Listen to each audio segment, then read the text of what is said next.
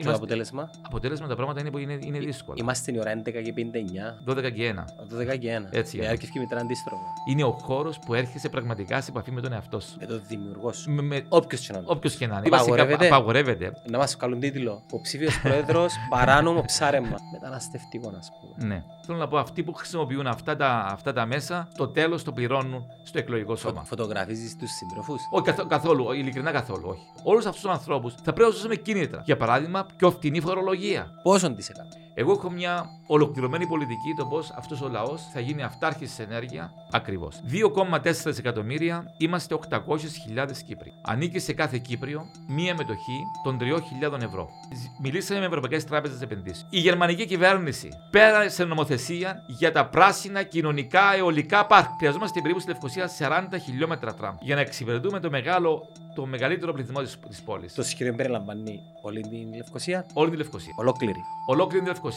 Ο κόσμος θα αντιληφθεί την δυνατότητα ότι η ζωή του μπορεί να αλλάξει, που θα είναι δύσκολο για βουλευτές και για διάφορους τεχνο... ε, γραφειοκράτες να τους στερήσουν αυτό, Πιστεύεις το ναι, πραγματικά. αυτό το όραμα. Ε, Τούτα τα νούμερα έχουν τα αντιλήψει οι αντιποψήφοι. Μα όταν τα ακούω, πραγματικά μου κάνει εντύπωση. Ε, ε, ε, βάλετε τα μπροστά τους. Θα τα βάλω σε κάποια φάση. Ε, Εγώ τα γράφω συχνά. Αυτά είναι παραμύθια. Η ένταξη στο ΝΑΤΟ λοιπόν θεωρώ ότι Δεν είπε τη λέξη να πει, είπε τη Δυτική Συμμαχία. αφοβήθηκε να την πει. Πρέπει να συνεργαστούμε με τους ανθρώπους. Για το καλό της Κύπρου, ποια- ένα λεπτό, θα, θα, έρθουμε και- Θα τα ε- θα τα θα βρεις έρθουμε μπροστά και σου. στους- θα έρθουμε και στους συντρόφους. Είσαστε σίγουρος για αυτό; Νομίζω, νομίζω πως ναι. Νομίζω πως ναι. Εγώ να διαφωνήσω. Ναι. Ναι. Γιατί, Γιάννο;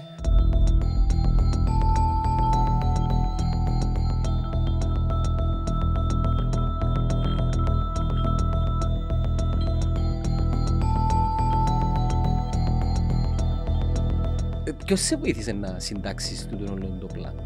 Γιάννο μου, έχουμε, ένα, έχουμε το πιο ολοκληρωμένο πρόγραμμα διακυβέρνησης. Είναι κάτι εξάλλου που αναγνωρίζει όλη η κοινωνία. Ε, και δεν είναι απλά ολοκληρωμένο, είναι επιστημονικά τεκμηριωμένο.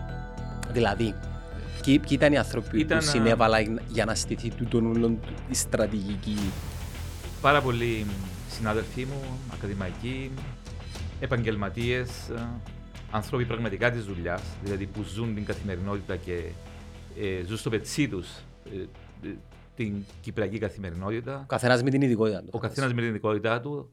Δηλαδή, ουσιαστικά ζ- ζήτησα τη βοήθεια από ανθρώπους οι οποίοι είναι ε, top στην ειδικότητά τους. Για παράδειγμα, αν πάρουμε το θέμα της, ε, ε, της ε, εργοδότησης, τον, τον κύριο Μπισαρίδη, θέματα οικονομίας, είχαμε τον κύριο Μάριο, Μάριο Κληρίδη, τον κύριο Μπισαρίδη, τον κύριο Ανδρέα Χαραλάμπους και πάρα πολλούς άλλους συναδελφούς μου, θέματα ενέργειας, ε, θέματα ε, κοινωνίας, ε, υγείας. Ε, Πραγματικά ε, συμβουλευτήκαμε τους καλύτερους και όχι μόνο σε κυπριακό επίπεδο, αλλά και πολλούς ε, ανθρώπους της διασποράς. Δηλαδή, Έχουμε μεγάλα αστέρια στο εξωτερικό. Προφανώς. Ε, και λόγω της εμπειρίας μου και λόγω της δουλειάς μου ως πρίτανη για πάρα, πολλά- πάρα πολλά χρόνια, γνώρισα πάρα πολλούς ανθρώπους οι οποίοι πραγματικά κάνουν τη διαφορά στο εξωτερικό, διαπρέπουν, ε, δημιουργούν ε, τις δικές τους εταιρείες υψηλής τεχνολογίας. Ε, είναι σε πολύ μεγάλα πανεπιστήμια, σε πολύ μεγάλες, CEO σε πολύ μεγάλες εταιρείες, ε, ανερχόμενα αστέρια άλλων κοινωνιών. Όλους αυτούς ε, τους χρησιμοποίησα με την καλή έννοια του όρου. Και καταλήξαμε σε ένα πρόγραμμα που πραγματικά είμαι πάρα πολύ περήφανος και είναι πάρα πολύ περήφανοι και όλοι οι άνθρωποι του νέου κύματος οι οποίοι ε, βοήθησαν και να το φτιάξουμε. Ε, θέλω να ρωτήσω δύο πράγματα. Το πρώτο ήταν πότε, πότε, απο, πότε αποφασίσατε να επιλέξετε τον Τίνο, δηλαδή τι είναι εκείνο που σας οδήγησε πέραν του η κοινωνία θέλει ε, οι πολίτες να, να είναι ενεργοί και να μην έχουν μόνο ένα θεωρητικό λόγο. Και είπατε, ρε παιδί μου, θέλω να κατεβώ για πρόεδρος. Και η δεύτερη ερώτηση είναι Πώς, πώς στείνεται τούτο το πρόγραμμα, πόσο καιρό παίρνει, πρέπει να έχουμε δεδομένα, έρευνες, πώς αποφασίζουμε και πώς κατά κάποιον τρόπο γίνεται η δομή του τούλου του πλάνου και κατά πόσο γίνεται κάποιον risk assessment, υπάρχουν και Ναι. μεταβλητές οι οποίοι επηρεάζουν, ε, τα πολιτικά, οι, οι, οι stakeholders όπως είναι η Βουλή, οι συντεχνίες, η γραφειοκρατία. Ωραία. Να σας πω, ε, να αρχίσω από το τελευταίο πριν πάω στο πρώτο κομμάτι για το ενδιαφέρον μου για την πολιτική. Ε, αν πάρετε για παράδειγμα το θέμα της ενέργειας. Είναι ένα πρόγραμμα το οποίο ε, το στείλουν εδώ και μια δεκαετία. Ε, είναι η ειδικότητα μου, ξέρετε, είναι η δουλειά μου. Ε, το στείλω εδώ και μια δεκαετία και μάλιστα πάνω σε αυτό το. Η οποία δουλειά σας για εκείνους που δεν το γνωρίζουν, ποια είναι; Είμαι καθηγητής της φυσικής. Ε, έχω κάνει ειδικές σπουδές σε θέματα ε, φωτοβολταϊκών, ηλιακής ενέργειας. Πιστήμονα. Και αργότερα, και αργότερα έχω κάνει και ένα, ένα μεταπτυχιακό σε θέματα οικονομίας ε, και, και διεθνών σχέσεων όσον αφορά τα ενεργειακά και γεωπολιτικά θέματα. θέματα. Άρα λοιπόν, αυτό το πρόγραμμα για την ενέργεια, για παράδειγμα, ε, πριν από τρία-τέσσερα χρόνια σκέφτηκα να το βάλω και σε, μια, σε ένα επίπεδο πλέον ε, να κριθεί από την Ευρωπαϊκή Ένωση. Και μέσα σε αυτό το πλαίσιο, μαζί με άλλους συνάδελφους βέβαια, καταθέσαμε ένα πρόγραμμα, ε, teaming λέγεται, το πρόγραμμα ΦΑΕΘΟΝ. Το οποίο είναι ένα πρόγραμμα περίπου 50 εκατομμυρίων ευρώ, το οποίο πριν μερικές εβδομάδες εγκρίθηκε από την Ευρωπαϊκή Ένωση. Όχι απλά εγκρίθηκε, ήρθε πρώτο ανάμεσα σε 310 προγράμματα. Και αυτό το πρόγραμμα, αυτό το κέντρο αριστείας που θα δημιουργηθεί βασικά, που δημιουργείται αυτή τη στιγμή μάλλον, είναι και οι βάσεις για, για υλοποίηση αυτού του, του προγράμματος σε θέματα ενέργειας, ε, το οποίο έχουμε καταγράψει. Άρα λοιπόν. Είναι ένα blueprint που αφορά οποιαδήποτε χώρα ή για την Κύπρο Όχι, είναι για την Κύπρο, αλλά είναι για να μετατρέψει την Κύπρο σε ένα κέντρο ε, πράσινης ενέργειας, σε ένα κέντρο πράσινου υδρογόνου. Ε, συμμετέχουν χώρες που έχουν σχέση με υδρογόνο όπως η Ολλανδία και χώρες που έχουν σχέση με ανανεώσιμες πηγές ενέργειας όπως για παράδειγμα η Δανία. Ε, άρα λοιπόν σε μερικές εβδομάδες μάλιστα έχουμε ήδη, έχουμε ήδη δημοσιεύσει 220 θέσεις εργασίας. Οπότε εγώ βλέπω ότι αυτό το κέντρο αριστείας σε ένα-δύο χρόνια θα εργοδοτεί 400-500 άτομα. Άρα λοιπόν αυτά που λέμε εμείς για, για εργασία σε ενός ανθρώπου, για ποιοτικές θέσεις εργασίας, δεν τα γράφουμε απλώς πάνω σε κομμάτια χαρτιά για μια προεκλογική εκστρατεία. Εμείς τα κάνουμε. Αυτή είναι η διαφορά μας με τους με τους άλλους. Πάμε τώρα λοιπόν ε, για το ενδιαφέρον για την πολιτική. Πώς ξεκινά αυτό το ενδιαφέρον. Ε, ξέρετε, εγώ μεγάλωσα σε ένα φούρνο. Ε, ο φούρνος ήταν ε, του πατέρα μου και της μάνας μου. Και δίπλα από το φούρνο υπήρχε ένα καφενείο, το καφενείο του παππού. Ε, όταν ζεις ε, τη ζωή σου σε ένα καφενείο, ε, πραγματικά μέσα από αυτές τις συζητήσεις όλων των θαμώνων γύρω από επίκαιρα θέματα πολιτικής, σιγά σιγά διαμορφώνεσαι. Και θα πρέπει να πω ότι αυτό το οποίο μου έκανε εντύπωση όταν ήμουν μικρός και είναι κάτι το οποίο ε, με, με, με απασχολούσε πάντα, ήταν ότι ε, θυμάμαι ε, ερχόντουσαν έξω από το καφενείο εφημεριδοπόλε και φωνάζαν την uh, πρώτη σελίδα, τους τίτλους των, των εφημεριδών τους.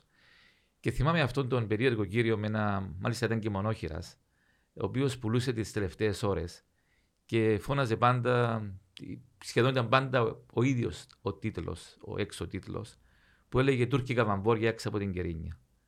Αποβατικά τουρκικά σκάφη έξω από την Λάπιθο. Και εγώ τότε παιδάκι, αν θέλετε, ε, έτρεχα μέσα με παγωμένο το αίμα έτσι, στις φλέβες και ρωτούσα τη μάνα μου και τον πατέρα μου αν θα έρθουν οι Τούρκοι.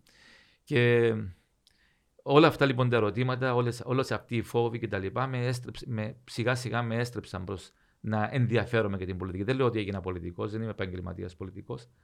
Απλούστατα λοιπόν από εκεί ξεκινούν τα ενδιαφέροντα. Και αργότερα, όταν μεγάλωσα λίγο περισσότερο και κατάλαβα ότι όλα αυτά που έγιναν το 1974 μπορούσαμε να τα είχαμε σταματήσει, μπορούσαμε να, μπορούσαν να μην γίνουν ποτέ κατάλαβα ότι πρέπει να ασχοληθούμε με αυτό που λέγεται πολιτική ζωή. Γιατί στο τέλος της ημέρας ε, πρέπει να αφήσουμε και μια κληρονομιά στα παιδιά μας και αυτή η κληρονομιά πρέπει να είναι ε, οι, οι σωστές διαδικασίες για να βρούμε μια λύση να βγούμε από αυτά τα διέξοδα. Διάσμω και μια ευκαιρία να επικαλεστώ ένα quote το οποίο κάθε φορά που γίνεται μια πολιτική συζήτηση πάντα φέρνοντας στο τραπέζι επειδή έχει κόσμος ο οποίος δεν μπορεί να αντιληφθεί κάποια πράγματα όχι αν δεν κάνω λάθος, είμαι σίγουρος, του JFK Kennedy, ο οποίος είχε πει με ρωτάς τι μπορεί να κάνει η, η χώρα σου για σένα, αλλά αναρωτήθου τι μπορείς εσύ να κάνεις για τη χώρα σου. Ακριβώς και θεωρώ ότι όλοι μας μπορούμε να γίνουμε μέρος αυτής της δημιουργικής διεργασίας ε, για να αλλάξει η χώρα μας. Τούτο είναι, είναι το θεωρητικό, το ρομαντικό, το, το όμορφο. Πρακτικά πώς ξεκίνησε, δηλαδή δημιουργήθηκε το νέο κύμα όχι, πρακτικά ήμουνα στη Γαλλία για πάρα πολλά χρόνια. Πότε, ε, πάρ' μας έτσι χρονικά; Ναι, ε, ε, ε το 1978 πήγα στη Γαλλία και έτυχε να βρεθώ σε μια εποχή όπου ήταν οι, οι μεγάλες στιγμές του Φρασουά Μιτεράν και των Γάλλων Σοσιαλιστών όπου Αν θέλετε, ήμουνα τότε. Επηρεάστηκες, Επηρεάστηκα αρκετά. επηρεάστηκες γενικά από το... Βεβαίως, αρκετά μετά, αργότερα πήγα και στην Πολωνία σε μια, ε, με τους, ε, με τους Γάλλους ε, ε, φοιτητές σοσιαλιστές ε, σε- στην εξέγερση του Ντάνσκ, τότε με τον, Ντεχ- με τον Λέγ Βαλέσα, ε, που ήταν Ισολιναρνός, και έζησα και αυτά τα πράγματα. Ε, και βέβαια η Γαλλία με επηρέασε πάρα πολύ. Ε, άρχισα να, ε, να, να σκέφτομαι. Ε, επίσης η- θυμάμαι σε ένα συνέδριο που είχα πάει τότε στην, ε, στη Σουηδία μου έκανε πραγματικά εντύπωση όλη αυτή, αν θέλετε, η, η, η σκανδιναβική σοσιαλδημοκρατία και η, η, πώς εκεί η κοινωνία ουσιαστικά... Άρα εμφανώς επηρεασμένος. Προφανώς, προφανώς. Αργότερα στον Καναδά, που ο Καναδάς είναι μια χώρα η οποία δεν είναι αυτό που είναι οι ΗΠΑ, αλλά ούτε και αυτό που είναι η Ευρώπη. Είναι επίσης μια χώρα που είναι εξαιρετική με, με, με σοβαρές κοινωνικές ευαισθησίες. Ε, όλα αυτά βέβαια επηρεάζουν. Ε, αργότερα, το 2018, μαζί με τον. ε, λίγο πριν τελειώσει η Βρετανία μου, μαζί με τον Χριστόφορο Μπισαρίδη, σκεφτήκαμε να δημιουργήσουμε το νέο κύμα. Ε, ε, τα είχαμε αποφασίσει όλα τον, ε, τον Νοέμβριο του, τον Νοέμβριο του, του 2018. Ε, μετά ε, ε, είπα όμως ότι δεν θα το γράψουμε το νέο κύμα γιατί να περιμένω να τελειώσει η θητεία μου ως, ως πρίτανης.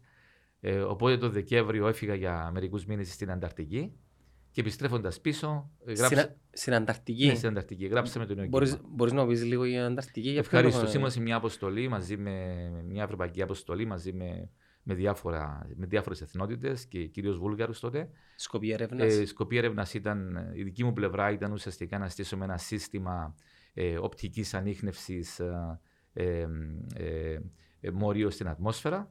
Ε, κάναμε εκεί πέρα αρκετό καιρό, ετοιμάσαμε αυτό το, το σύστημα ε, σε ένα νησί που λέγεται Livingston Island ε, και κάναμε και διάφορες πορείες προς την Ανταρκτική, Πόσο, πόσο καιρό ε, έμεινες; περίπου δύο μήνες. Δύο μήνες; Ναι, ναι, ναι. Ήρθες και σε επαφή όσο πιο κοντά γίνεται με το φυσικό περιβάλλον; Μα, μα, είμαστε μόνο με το φυσικό περιβάλλον. Εκεί, Πώς είναι οι συνθήκες, τσάμε; Απίστευτες. Άλλος πλανήτης; Ναι, είναι, είναι, είναι, είναι, Η- μα, η- εξάλλου, Η έρευνα είχε, είχε να κάνει με την επίδραση της κλιματικής αλλαγής στο πώς Έτσι. επηρεάζει. Και, Εί- εί- και- Είμαστε διάφοροι, είμαστε αρκετοί εκεί, οι οποίοι, ε, εν πάση περιπτώσει, ε, για παράδειγμα, κάποιοι ασχολούνταν με το να δουν αν έχει, αν έχει φτάσει το, ε, το πλάστικ στην Ανταρκτική, παίρνοντας για παράδειγμα δείγματα από, από, ε, από διάφορες φώκες και τα λοιπά, από φώκες elephant φώκες για παράδειγμα ή από, από πιγκουίνους και τα λοιπά, προσπαθούν να, δω- να, να ανακνεύσουν αυτά τα, αυτά τα πράγματα. Άλλοι προσπαθούσαν να δουν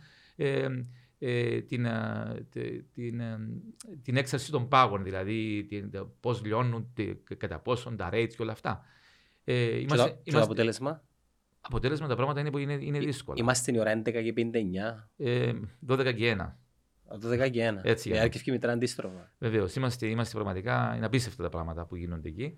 Ε, και είναι μια, είναι μια πανέμορφης, μια πανέμορφη Ήπειρος. Ε, για, μένα, Και εμπειρία πέρα μοναδική. για μένα το μεγαλύτερο, το- είναι το πιο εντυπωσιακό ταξίδι που έκανα ποτέ στην, στη ζωή μου. Ε, για παράδειγμα, η πτήση από, την, από το Πούντας Αρένας της Χιλής ε, μέχρι το St. George Island α, δεν, θα το ξεχάσω, δεν θα το ξεχάσω ποτέ μου. Ήταν σε ένα σε 130 της, α, ε, της α, βραζιλιάνικης α, ε, αεροπορίας Πολεμικής αεροπορίας. Πολεμική αεροπορία. Μετά με πλοία κινηθήκαμε με ένα πλοίο το οποίο μάλιστα λεγόταν, το, το, το, το άτιμο λεγόταν ε, 20 του Ιούλη. Ε, γιατί 20 του Ιούλη είναι η εθνική εορτή της Κολομβίας. Ε, Μας πήραν από το St. George Island στο Livingston Island. Και όταν βρεθείτε εκεί και αρχίσετε και ζείτε βασικά αυτά που βλέπετε στο National Geographic, ας πούμε. Αυτά, αυτό είναι. Είναι, ένα, είναι, είναι απίστευτα πράγματα.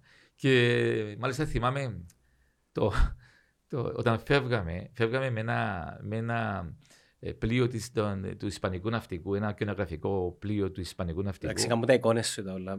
Βλέπω τε- σειρά στο Ναι, ναι. Netflix τώρα. Ακριβώς. Όταν φεύγαμε λοιπόν, θυμάμαι, ε, ήταν, ήταν μεσάνυχτα και εγώ κοίταξα έξω από το. Είμαστε στην καμπίνα, κοίταξα από το παράθυρο και είδα που ο, ο ήλιος άρχισε να, να, να ανατέλει. Ε, οπότε λέω τώρα, «Μα δεν είναι δυνατόν εγώ να είμαι μέσα. Έχω μια ευκαιρία στη ζωή μου να δω ανατολή του ήλιου πάνω από την Ανταρκτική, ας πούμε, μέσα από το πλοίο και να είμαι μέσα. Οπότε βγήκα έξω να, να, να πάω να δω τι γίνεται, ας πούμε. Θερμοκρασία, θερμοκρασία μιλούμε.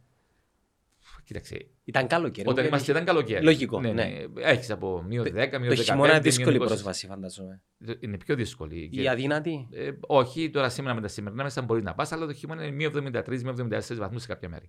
Αλλά εν πάση περιπτώσει, θυμάμαι, πήγα λοιπόν στη γέφυρα του πλοίου και δεν είχε κανένα. Και λέμε καλά που είναι ο, ο καπετάνιος, ξέρω εγώ. Μετά που βλέπω δύο τύπους έρχονται πάνω με τους καφέδες, ας πούμε.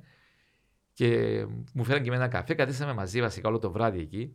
Και σε μια στιγμή μου λέει: Πάρε το τηλεσκόπιο και κοίταξε ε, 20 μοίρες αριστερά. Και πραγματικά κοιτάζω λοιπόν. Και ήταν ένα απίστευτο πράγμα, δηλαδή χιλιάδες φάλαινες οι οποίες βγαίνουν από πάνω. Δηλαδή ένα, ένα, ένα απίστευτο περιβάλλον. Έτσι. Και, και ε, οι, οι συχνότητες που λαμβάνεις, φαντάζομαι είναι αγνές χωρίς Προφα... Καμία ανηχορύπανση. Βεβαίως, καμία ανηχορύπανση. Έτσι κι αλλιώς εκεί δεν μπορείς να βγει. Δεν, έχει, δεν υπάρχουν κινητά στην Ανταρκτική. Πρέπει να, πρέπει να μιλάς με, με, ναι, με αυτά τα δορυφορικά ναι, ναι. τηλέφωνα κτλ. Ε, κοιτάξτε, ήταν μια φοβερή εμπειρία και μάλιστα πρέπει να σας πω το εξής. Έχω γράψει ένα άρθρο ε, το οποίο. Ε, γιατί η Κύπρος πρέπει να υπογράψει τις συνθήκες της Ανταρκτικής. Η Κύπρος πρέπει να υπογράψει τις συνθήκες της Ανταρκτικής γιατί με αυτόν τον τρόπο θα μας δοθεί δυνατότητα μαζί για παράδειγμα με την Ελλάδα και το Ισραήλ, αν θέλουμε, να φτιάξουμε μια βάση δική μας στην Ανταρκτική. Έχουμε το δικαίωμα. Μάλιστα, βρήκαμε και ένα χώρο. Άρα, έχουμε το δικαίωμα να φτιάξουμε μια βάση. Και μάλιστα υπάρχουν πάρα πολλά χρήματα από την Ευρωπαϊκή Ένωση, τα λεγόμενα Polar Grant, στα οποία μπορούμε να, μπορεί, μπορεί η Ευρωπαϊκή Ένωση να μας χρηματοδοτά αυτή την, αυτή την βάση. Και ακριβώς θα έχουμε τη δυνατότητα. Τα αξιοποιούμε Όχι, βεβαίως και όχι. Ε, έστειλα, θυμάμαι, μια επιστολή δύο φορές στον κύριο Χριστοδουλίδη, ήταν, ήταν τότε υπουργός εξωτερικών, να υπογράψουμε αυτή τη συνθήκη. Δυστυχώς ποτέ δεν υπογράφηκε. Άρα λοιπόν, ε, ξέρω είναι στο φιλελεύθερο το άνθρωπο, μπορείτε να το βρείτε. Και ε, γιατί είναι σημαντικό για μένα, είναι πάρα πολύ σημαντικό, διότι θα έχουμε τη δυνατότητα να στέλνουμε τουλάχιστον 50, 60, 70 παιδιά το χρόνο εκεί, να ζουν αυτές τις εμπειρίες, να, να ζουν με άλλες με άλλες εθνότητες, ενώ αν πάμε με την Ελλάδα και το Ισραήλ και τα λοιπά, με την, ειδικά με το Ισραήλ, είναι πάρα πολύ σημαντικό. Και διότι εκεί είναι ένας χώρος που έρχεσαι σε επαφή με τον εαυτό σου. Είναι ο χώρος που έρχεσαι πραγματικά σε επαφή με τον εαυτό σου. Με τον δημιουργό σου. Με, Όποιος και να είναι. Όποιος και να είναι. Με την, με, την, με την πραγματική φύση. Με το, είναι, είναι σας λέω, έζησα εντυπωσιακές μέρες τις οποίες δεν θα ξεχάσω ποτέ στη ζωή μου. Επειδή δεν έχουμε ε, ναι, ναι. διάγραμμα, μπορώ να μείνω ακόμα τρία λεπτά. Θέλω να απορροφήσω ότι έχετε μέσα στο μυαλό. Η νύχτα πώς είναι; Δεν υπάρχει νύχτα. Η νύχτα είναι πολύ λίγη. Η νύχτα είναι πολύ ναι, λίγη. Είναι καλοκαίρι. Ναι, ναι, δηλαδή είναι ουσιαστικά 24 ώρες το 24ωρο και είναι πολύ λίγη νύχτα. Δηλαδή, όταν λέμε νύχτα εννοούμε μια είναι σαν αυγή, ας πούμε. Είναι σαν Στην αυγή και μετά ξαναβγεί. Ναι, ναι, και να ξανάρχεται και μάλιστα όταν πήγα εκεί πέρα ήταν ε, τα, το, εκεί που μέναμε, το, τα, τα σπιτάκια που μέναμε, τα οποία είναι container βασικά, ε, είχαν, ε, δεν, είχαν, δεν είχαν κουρτίνες. Και λέω, καλά, εδώ πώς θα κοιμόμαι, ας πούμε, αφού δεν, δεν, δεν ποτέ. Πρώτη νύχτα, δεύτερη νύχτα, είναι τρίτη νύχτα και είμαστε μια χαρά. Και φαντάζομαι αυτόνομη ενέργεια τα, τα πάντα. ναι, ναι, είχαμε, είχαμε φωτοβολταϊκά, είχαμε μπαταρίες, ε, είχαμε, και, είχαμε και μια γεννήτρια την οποία πολύ λίγο, πολύ λίγο χρησιμοποιούμε. Έσχα μια δεκαετία ούτε θα χρησιμοποιούμε. Ναι, τη νύχτα δεν είχαμε, βεβαίως δεν είχε πολύ λίγη θερμασία γιατί πρέπει να προσέχεις, ας πούμε. Ε, Φαγητό; Φαγητό υπάρχει. Μα... Ε, εσύ αποστελές που μάγειρε, φαντάζομαι. Ναι, ναι υπήρχε μια, μια, μια κυρία που μαγείρευε, ε, που ζήμωνε, που έκανε ψωμιά, ξέρω εγώ κτλ. Κάποτε πηγαίναμε και για λίγο παράνο, παράνομο ψάρεμα. Γιατί παράνομο, ε, διότι, απα, διότι απαγορεύεται; απαγορεύεται. Να μας καλούν τίτλο. Υποψήφιος πρόεδρος, παράνομο ψάρεμα. αλλά, αλλά πρέπει να πω όμως ότι ε, ήταν, ήταν για ερευνητικού λόγους. Παίρναμε τα ψάρια ουσιαστικά και μετρούσαν οι βιολόγοι μας Βλέπανε το, στο δέρμα αν υπήρχε τίποτε μέταλλα, πλάστικ κτλ. Οπότε το υπόλοιπο το τρώγαμε να πετάξουμε.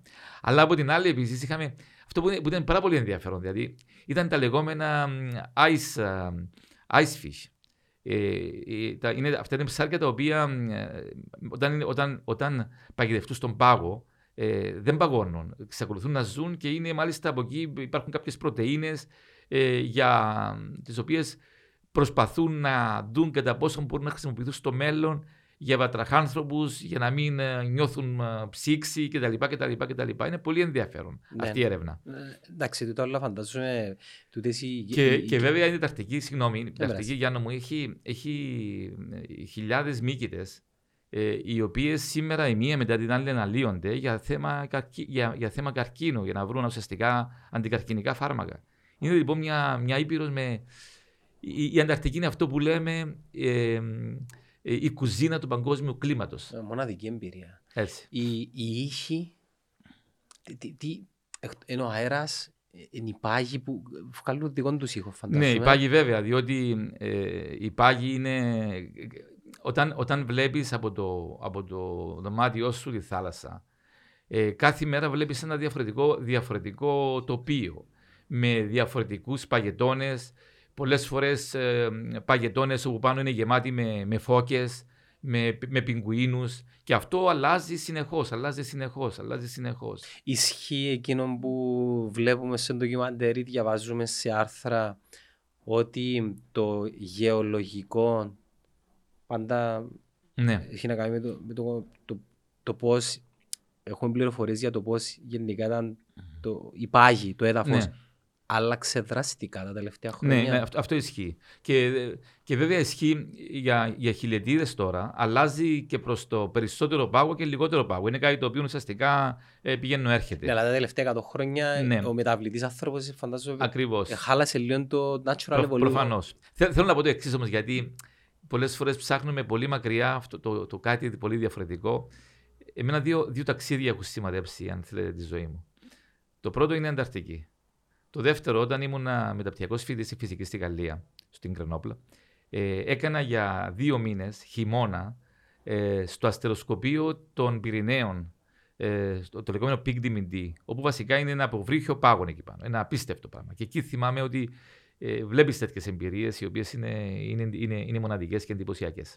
Και που τούτο, τούτη την όμορφη ιστορία ερχόμαστε στα δικά μας Παρακαλώ. και έχουμε μπροστά μας ε, εκτός που τους stakeholders της κοινωνίας μια σωρία θεμάτων τα οποία χρήζουν βελτίωσης ε, να αρκέψω λίγο ανάποδα που τα θέματα τα οποία θεωρώ ότι έχετε ισχυρή άποψη και να πάω σε κάποια θέματα στα οποία σίγουρα να θέλετε Mm. ανθρώπους οι οποίοι να σας βοηθήσουν ή κατά κάποιον τρόπο να δημιουργηθούν τούτες οι καταστάσεις για να, να δούμε πώς μπορούμε να λύσουμε, να βελτιώσουμε Μάλιστα. κάποιες καταστάσεις. Μεταναστευτικό, ας πούμε. Ναι. Ε, όσον απλό μπορεί να ακούεται για, για μας, πιθανόν να μην ξέρουμε ότι είναι και περίπλοκο. Ή μπορεί να μην είναι περίπλοκο και να είναι πολύ απλό. Εσάς, ποια είναι η θέση σας, για το, ποια είναι η άποψη σας για το μεταναστευτικό; Ακούστε, το, με- το μεταναστευτικό προφανώς δεν είναι ένα εύκολο πρόβλημα.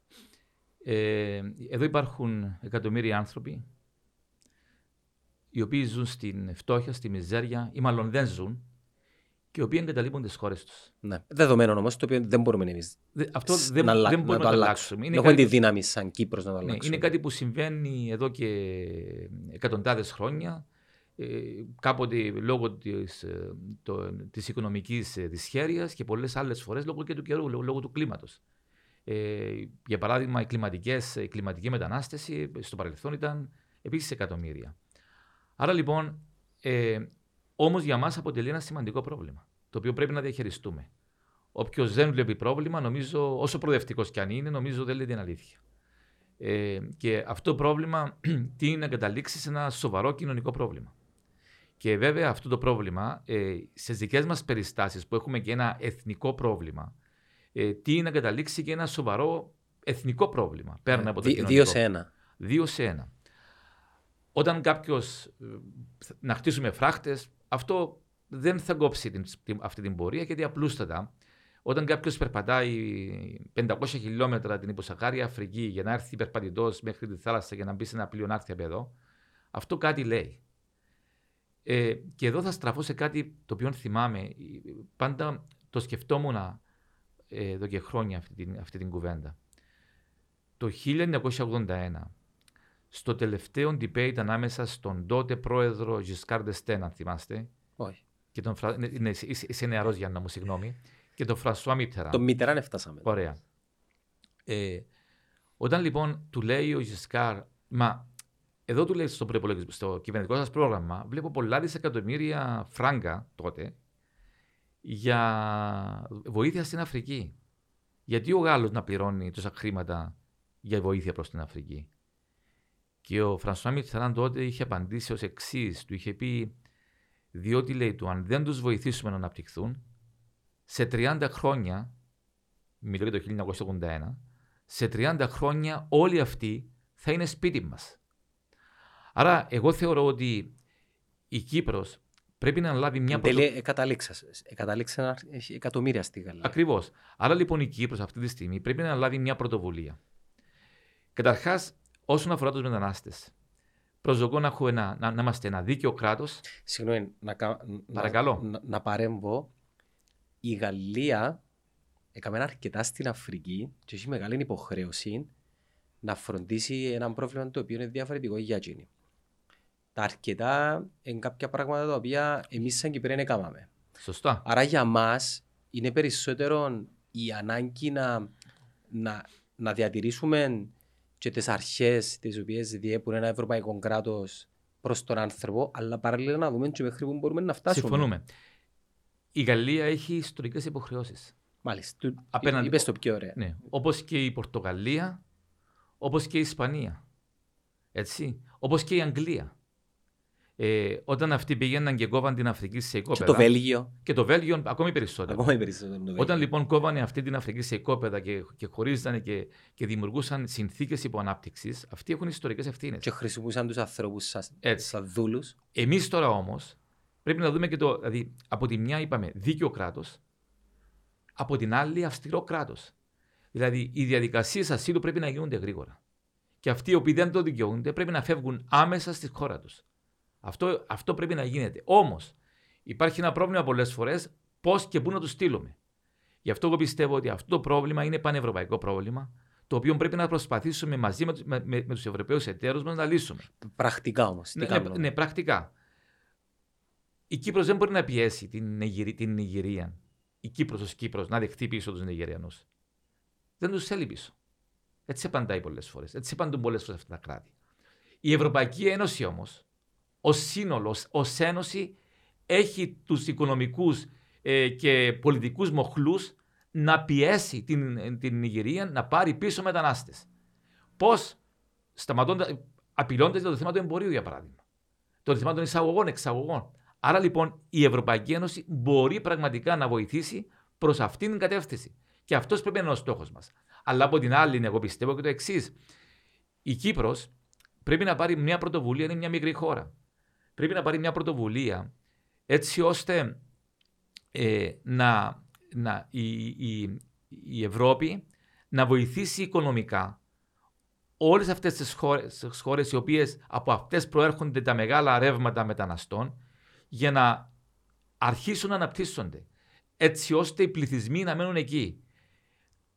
Όλα αυτά τα δισεκατομμύρια που δίνει αυτή τη στιγμή στις διάφορες χώρες η Ευρώπη για τους μετανάστες. Αυτά τα χρήματα μπορεί να διοχετευτούν σε αυτές τις χώρες για να αναπτυχθούν και να μείνουν οι άνθρωποι να ζήσουν στους τόπους τους. Ξέρετε, είναι ενδιαφέρον να δει κανείς πόσα χρήματα χρειάζονται για να αποκτήσει ο κάθε Αφρικάνος ε, νερό στο σπίτι του, που σήμερα δεν έχει. Ε, δεν μιλάμε για τεράστια ποσά. Μιλάμε για ποσά τα οποία μπορεί η Ευρώπη σιγά σιγά να, να στηρίξει. Η Αφρική είναι η γειτονιά της Ευρώπης. Πρέπει να παίξει σημαντικότερο ρόλο. Πρέπει να βρεθεί εκεί. Αφήσαμε την Αφρική στην Κίνα. Αφήσαμε την Αφρική στην Τουρκία να λονίζει. Η Ευρώπη πρέπει να στραφεί λοιπόν προς την Αφρική να βοηθήσει αυτές τις χώρες. Ε, τούτο όμως έχει να κάνει με πολιτικές οι οποίες αφορούν περισσότερο την, την, την Ευρώπη. Εμείς, σαν. Ξέρω, είμαστε, είμαστε μέρος της Ευρωπαϊκής Ένωσης και πρέπει εμείς να δώσουμε ιδέες γύρω από αυτά τα θέματα. Μέχρι τότε όμως, δηλαδή από έξι μήνες. Ναι. Πρακτικά τι κάνουμε; Γρήγορη, στο εξ, γρήγορη εξέταση των αιτήσεων και αυτοί που δεν δικαιούνται πρέπει να φεύγουν και τις χώρες τους. Γιατί δεν το κάνουν τώρα, το, ακούγεται τόσο εύκολα. Αλλά... Δι, διότι, διότι δεν υπήρξε συγκροτημένη πολιτική. Επίσης, όλοι αυτοί που έρχονται εδώ πέρα και αντί να, να είναι ε, άνθρωποι που παίρνουν μόνο τα επιδόματα, πρέπει να δοθούν. Σε, υπάρχουν πάρα πολλές εργασίες στην Κύπρο που χρειάζονται ανθρώπινο δυναμικό. Ε, Ωστόσο, να, να δοθούν τα κονδύλια μέσω επιχειρήσεων, δεν θα πάνε απευθείας. Ακριβώς. Πρέπει, να ξανα, πρέπει να αναπτύξουμε από την αρχή τον, ε, τον αγροτικό τομέα, για παράδειγμα. Η, η, η, Κύπρος, η Κύπρος σήμερα έχει, έχουμε φτάσει στο, στο θλιβερό ποσό, το, μόνο 2, κάτι του, του, του, ΑΕΠ, να, του ΑΕΠ να είναι γεωργία. Άρα λοιπόν πρέπει να αναπτύξουμε. Υπάρχει, μπορούμε να κάνουμε πάρα πολλά πράγματα. Για, για παράδειγμα, τα δάση μας. Χρειάζεται να τα ξαναδούμε. Η συντήρηση των δασών μας. Υπάρχουν εργασίες που πρέπει να γίνουν. Όλοι αυτοί οι άνθρωποι μπορούν να παράξουν αυτές τις εργασίες. Αντί να δίνουμε επιδόματα. Αυτό από μόνο του, πιστέψτε με ότι όταν ο άλλος ξέρει ότι δεν θα παίρνει εύκολα επιδόματα, θα αρχίσει να το σκέφτεται αν θα έρθει στην Κύπρο. Πιστεύεις υπάρχει έλλειψη ευθύνης για καθορισμό στρατηγικής, υπάρχει σκοπιμότητα για το πράγμα; Ξυπηρετεί κάποιον; Υπάρχουν και τα δύο. Okay. Μπορείς να μου πεις για το δεύτερο, το πιο σκοτεινό, για ποιο λόγο δεν μπορώ να καταλάβω. Τι, τι μπορεί να εξυπηρετήσει, ας πούμε. Να, υπάρχουν πολλοί που λένε ότι ε, θέλουν να βάλουμε στην. Ε, στην ε, προσπαθούν να, να, να, να μπει Κύπρο στην συνθήκη του Σέγγερ. Και, αυτός, ε, και ο, ο λόγος των, ε, των, των φρακτών είναι ακριβώς. Ε, έχει αυτή την προοπτική ουσιαστικά. Υπεύθυνος για το μεταναστευτικό, για το κομμάτι, ποιο είναι κανονικά. Είναι ο κύριος Νωρίς. Ο Υπουργό Εσωτερικών τον οποίο θέλει να ξαναδιορίσει ο κύριος Αβέροφ. Και τι απαντάς σε αυτά τα θέματα, οι θέσεις του ποιες είναι; Μα δεν απαντάει. Ακούστε, Γιάννα μου, ο, ο κουνιάδος μου ζει στην νεκρή ζώνη της Αυλώνας. Λοιπόν, έχτισε εκεί ένα μεγάλο σπίτι. Έχει ένα αγρόκτημα εκεί τεράστιο. Ο άνθρωπος είναι εκεί εδώ και πάρα, πάρα πολλά χρόνια. Και σήμερα πήγαν και του βάλανε ένα φράχτη και ο άνθρωπος για να πάει στο σπίτι του πρέπει να ανοίξει πόρτες, να, να, στείλει, να στείλει μηνύματα κτλ. κτλ. Παράδεκτα πράγματα. Αυτό που κάνουμε με την νεκρή ζώνη, με τους hey, φράχτες, ναι, αυτό που κάνουμε με τους φράχτες, στην ουσία δίνουν την νεκρή ζώνη στην κατοχή. Αυτό κάνουμε με τους φράχτες. Πρέπει να σκεφτούμε ότι μέσα στην. Μέσα στην, μέσα στην ε, δεν, είναι, δεν είναι νεκροί, γιατί ζουν πάρα πολλοί άνθρωποι. Έτσι, μέσα στην ουδέτερη ζώνη ζουν εκατοντάδες, να μην πω χιλιάδες συμπολίτες μας. Άρα αυτό που γίνεται είναι απαράδεκτο. Υπάρχει εισρωή όμω που τα κατεχόμενα. Η εισρωή υπάρχει, βεβαίω υπάρχει εισρωή. Ωραία, πώ μπορούμε, είναι λογικό να. Ο κύριο Αβέροφ επικαλέστηκε για την τεχνολογία. Ναι, λέει ότι δεν εννοώ φράχτη τεγιάν, αλλά ηλεκτρονικού φράχτε. Δεν εννοεί φράχτε τώρα ο κύριο Αβέροφ. Ο κύριο Αβέροφ, να σα υπενθυμίσω, όταν ήταν στην ΕΜΠΑ, νομίζω, έλεγε ότι σε μερικέ μήνε θα χτίσουμε ένα φράχτη από τη μια πλευρά μέχρι την άλλη. Αυτά τα έλεγε ο κύριος Αβέροφ. Και από κάτω λάμβανε και κάποιο χειροκρότημα. Για το θέμα των drones και των ηλεκτρονικών μέσων, το νέο κύμα, η υποψηφιότητα δική μου, εδώ και, εδώ και ένα χρόνο αυτά τα γράφουμε. Χαίρομαι που ο κύριος Αβέροφ αντιγράφει αυτό το κομμάτι της, ε, του, του προγραμματό μας.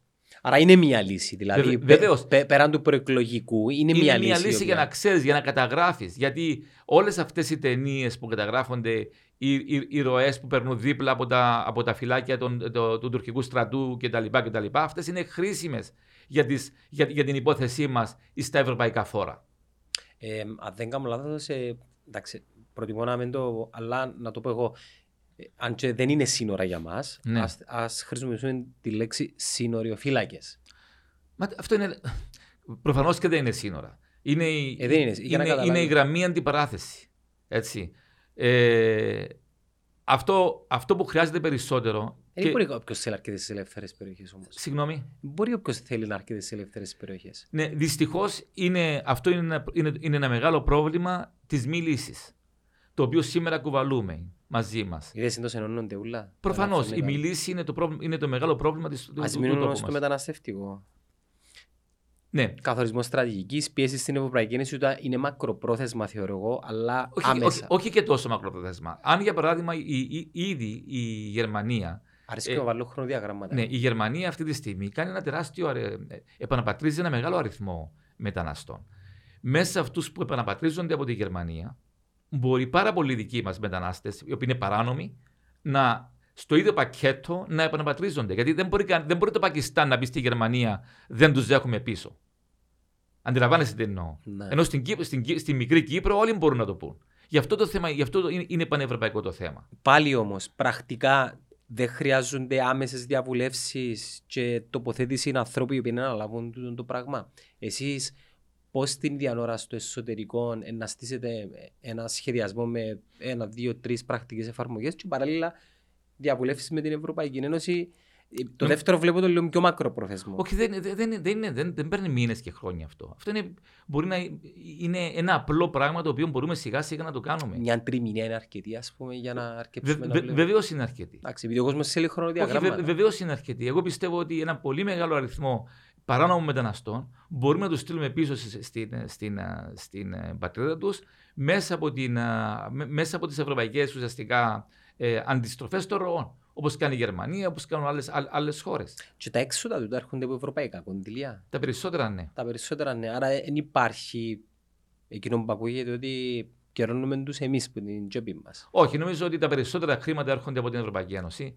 Βάζουμε και εμείς κάποια χρήματα, αλλά τα περισσότερα είναι. ε, Θέλω να πω και το εξής όμως. Από την άλλη, μέσα σε αυτές τις διαδικασίες, αγαπητέ μου Γιάννο, πρέπει να παραμένουμε άνθρωποι. Δηλαδή υπάρχουν, υπάρχουν υποθέσεις που είναι δύσκολες, υπάρχουν, υπάρχουν πραγματικοί πρόσφυγες, στους οποίους αυτούς πρέπει, ε, ε, αυτούς που, που εντάσσουμε στην κυπριακή κοινωνία, πρέπει να τους δίνουμε ευκαιρίες, πρέπει να τους βοηθήσουμε να πραγματικά να ενταχθούν, να γίνουν κομμάτι της Ναι. κοινωνίας Μα μας. νομίζω ο κόσμος αντιλαμβάνεται τι λέτε.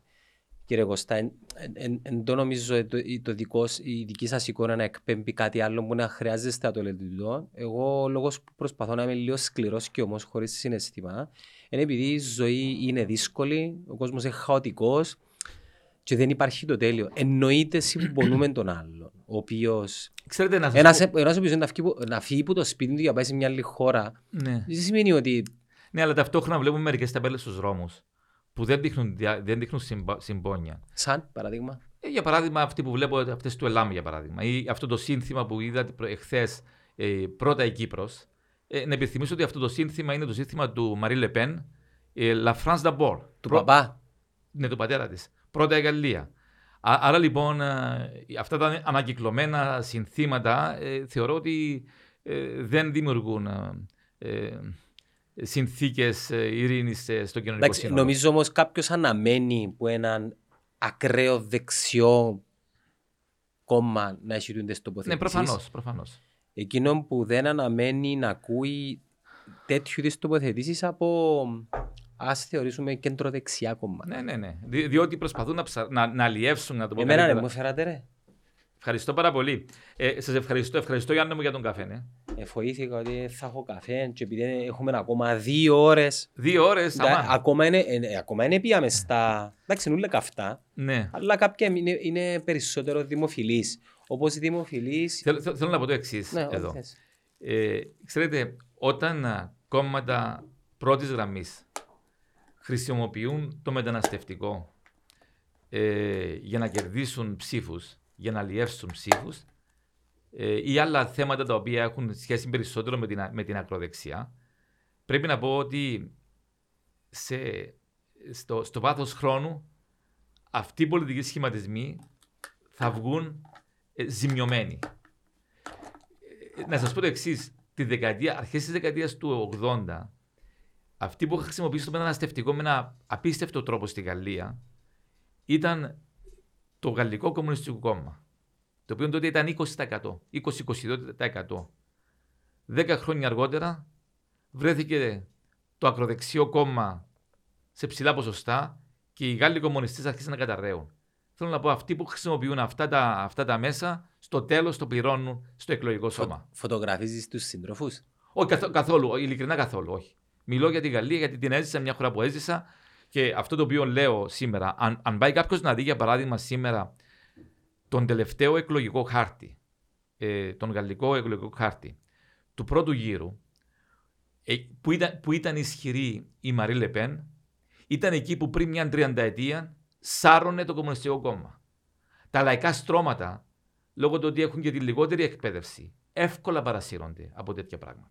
Και πρέπει να είμαστε πάρα πολύ προσεκτικοί. Ναι, είναι και μ, ε, τοποθετούνται ε, γενικά και οι ψηφοφόροι τους και οι οι υποστηριχτές τους είναι άνθρωποι της μεσαίας τάξης και κάτω οι οποίοι εκτυπηθήκαν άμεσα από την Προφανώς. οικονομική κρίση των τελευταίων χρόνων και δώσαν και την ευκαιρία στα ακροδεξιά κόμματα τα οποία εγώ κράτω μια μπισίνη είναι ότι Μα είναι αυτό που λένε πολλές Α, φορές. α, Ο, ο, ο, ο, ο Λεπέν, τι έλεγε στους Γάλλους; Τους έλεγε 3 εκατομμύρια μετανάστες, 3 εκατομμύρια άνεργοι.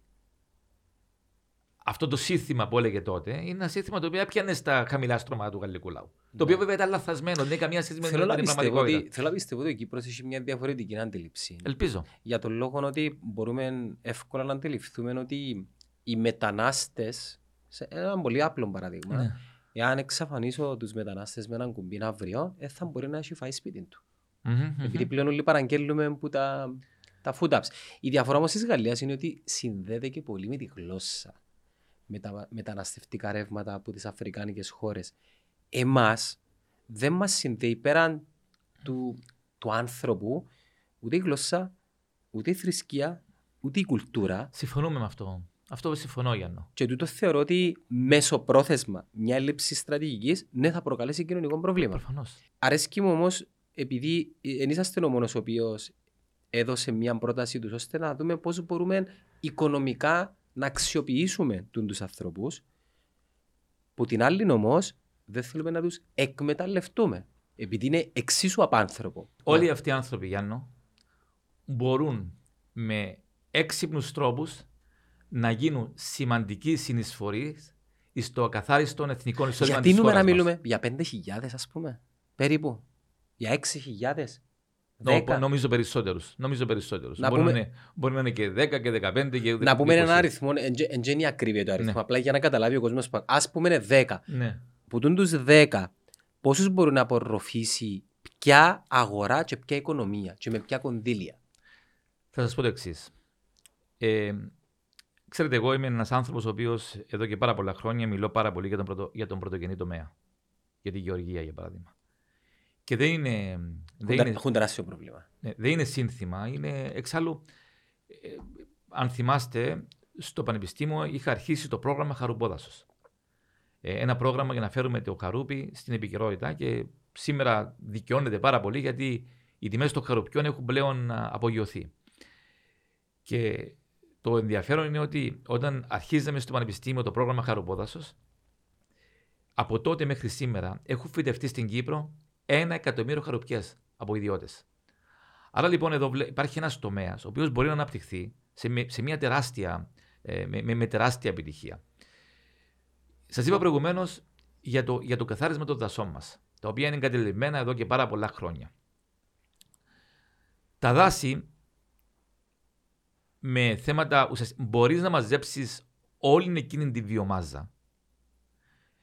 Την, δηλαδή την, άρα να τα προστατεύσεις και από, πυρκα, από πυρκαγιές, αυτά που βλέπουμε όλα αυτά τα χρόνια, ε, και να βάλεις μπροστά ένα, ένα, ένα κέντρο παραγωγής ηλεκτρισμού των 500 ΜΒ, για παράδειγμα. Άρα λοιπόν όλοι αυτοί που θα εργάζονται για, αυτή την, για αυτή την, την, το, το μάζεμα αυτής της βιομάζας Τη συλλογή. και για αυτή τη συλλογή και, τα- και όχι μόνο, όλοι αυτοί θα μπορούν άνετα να, να πληρώνονται μέσα από την παραγωγή αυτού του ηλεκτρικού ρεύματος των 500 ΜΒ που σας έχω πει πριν λίγο. Τι κόστος έχει τούτη πα- η- η- η κατασκευή τη- του Πιστέψτε, σταθμού; πι- η, κοιτάξτε, η, η σταθμή, η θερμική σταθμή, το κόστος είναι πάρα πολύ μικρό. Είναι αποσβέσιμο πάρα πολύ γρήγορα. Ε, το, το κόστος στους θερμικούς σταθμούς είναι το καύσιμο.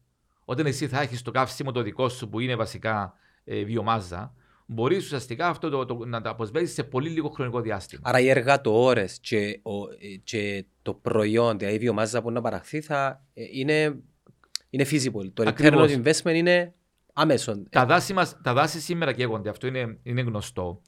Τα δάση καίγονται γιατί έπαψε ο κόσμος να, τα- να, τα- να τα χρησιμοποιεί, να τα επισκέπτεται. Αν κοιτάξετε για παράδειγμα τις φωτογραφίες των χωριών μας, πάντα έβλεπες μία γιαγιά και ένα παππού με ένα γαϊδούρι και φορτωμένο με κάτσαρα, ας πούμε, Ναι. από το, από το δάσος. Όλη αυτή η συλλογή ε, διατηρούσε το δάσος, το προστάτευε.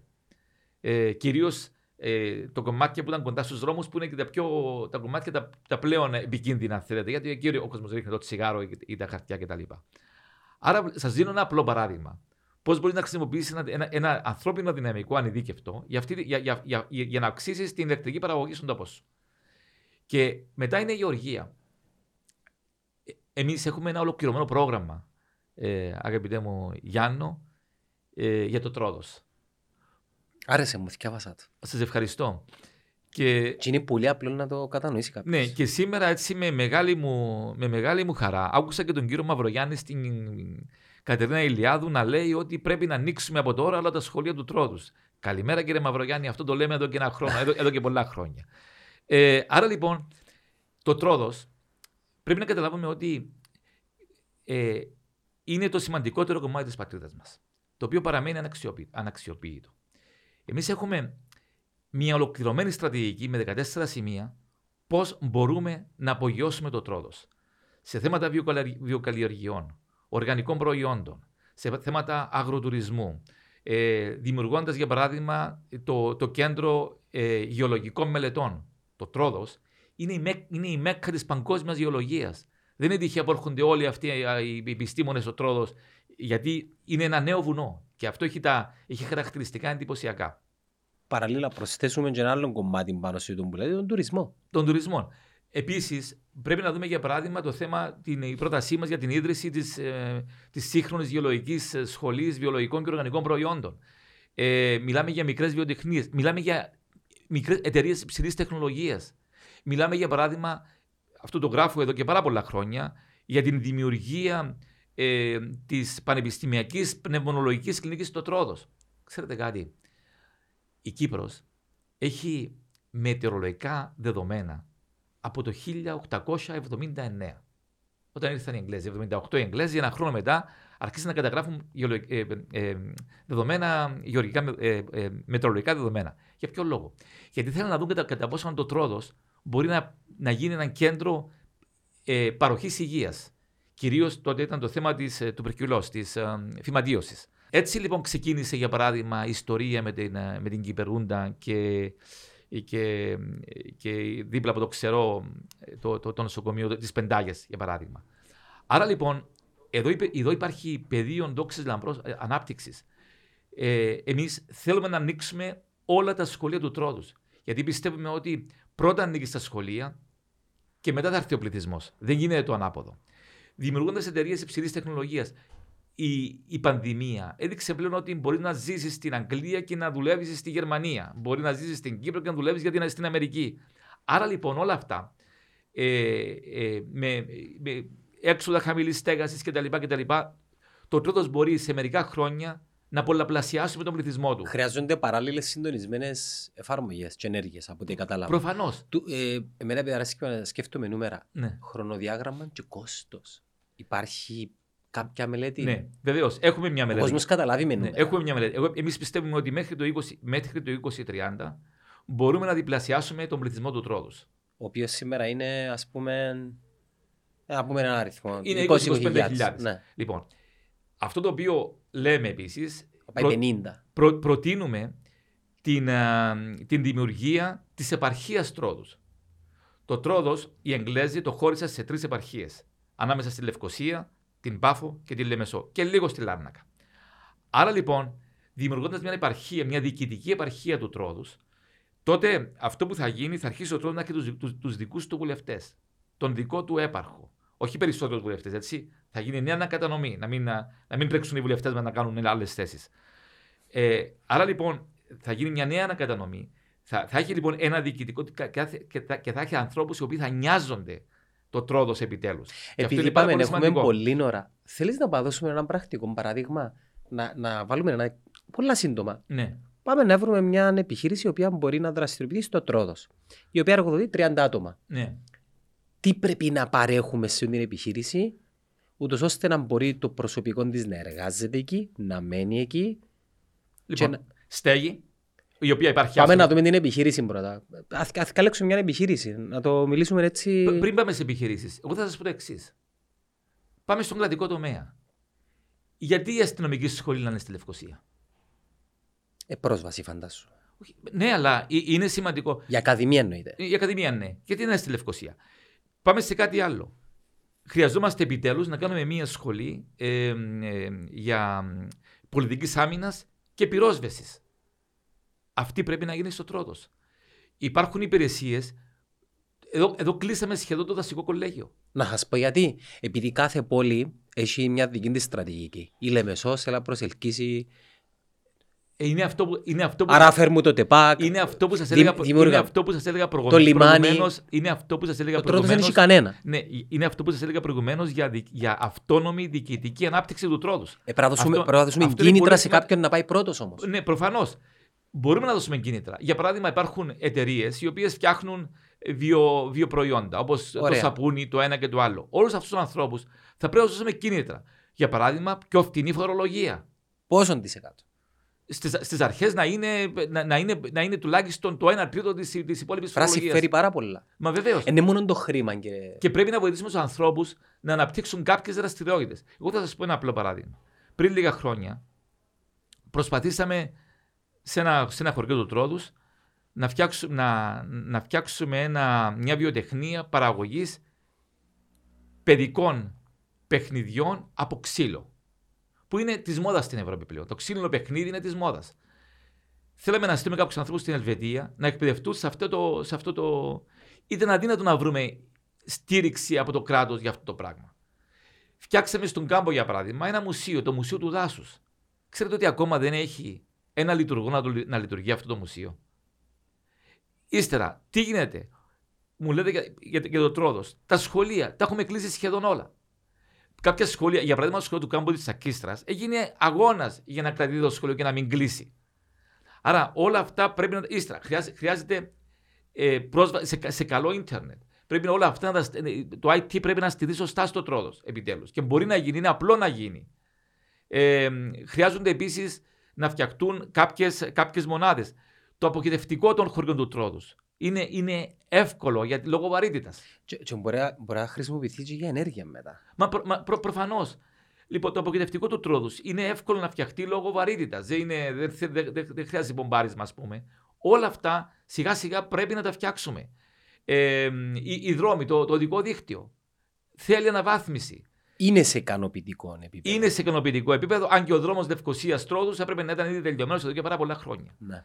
Ε, Τρόδο σε 35 λεπτά. ας πούμε. Ή- Ύστερα, ε, φτηνή ενέργεια. Δηλαδή. στο- Πώς- Πώς μπορεί να την παράξουν αυτή την ενέργεια; Ωραία, τώρα θα πούμε σε ένα άλλο θέμα. Και, και, γιατί, Έχουμε ενώσει ώρα ναι, θέλετε. γιατί εκεί έρχεται ο τρόδος. Ακούστε.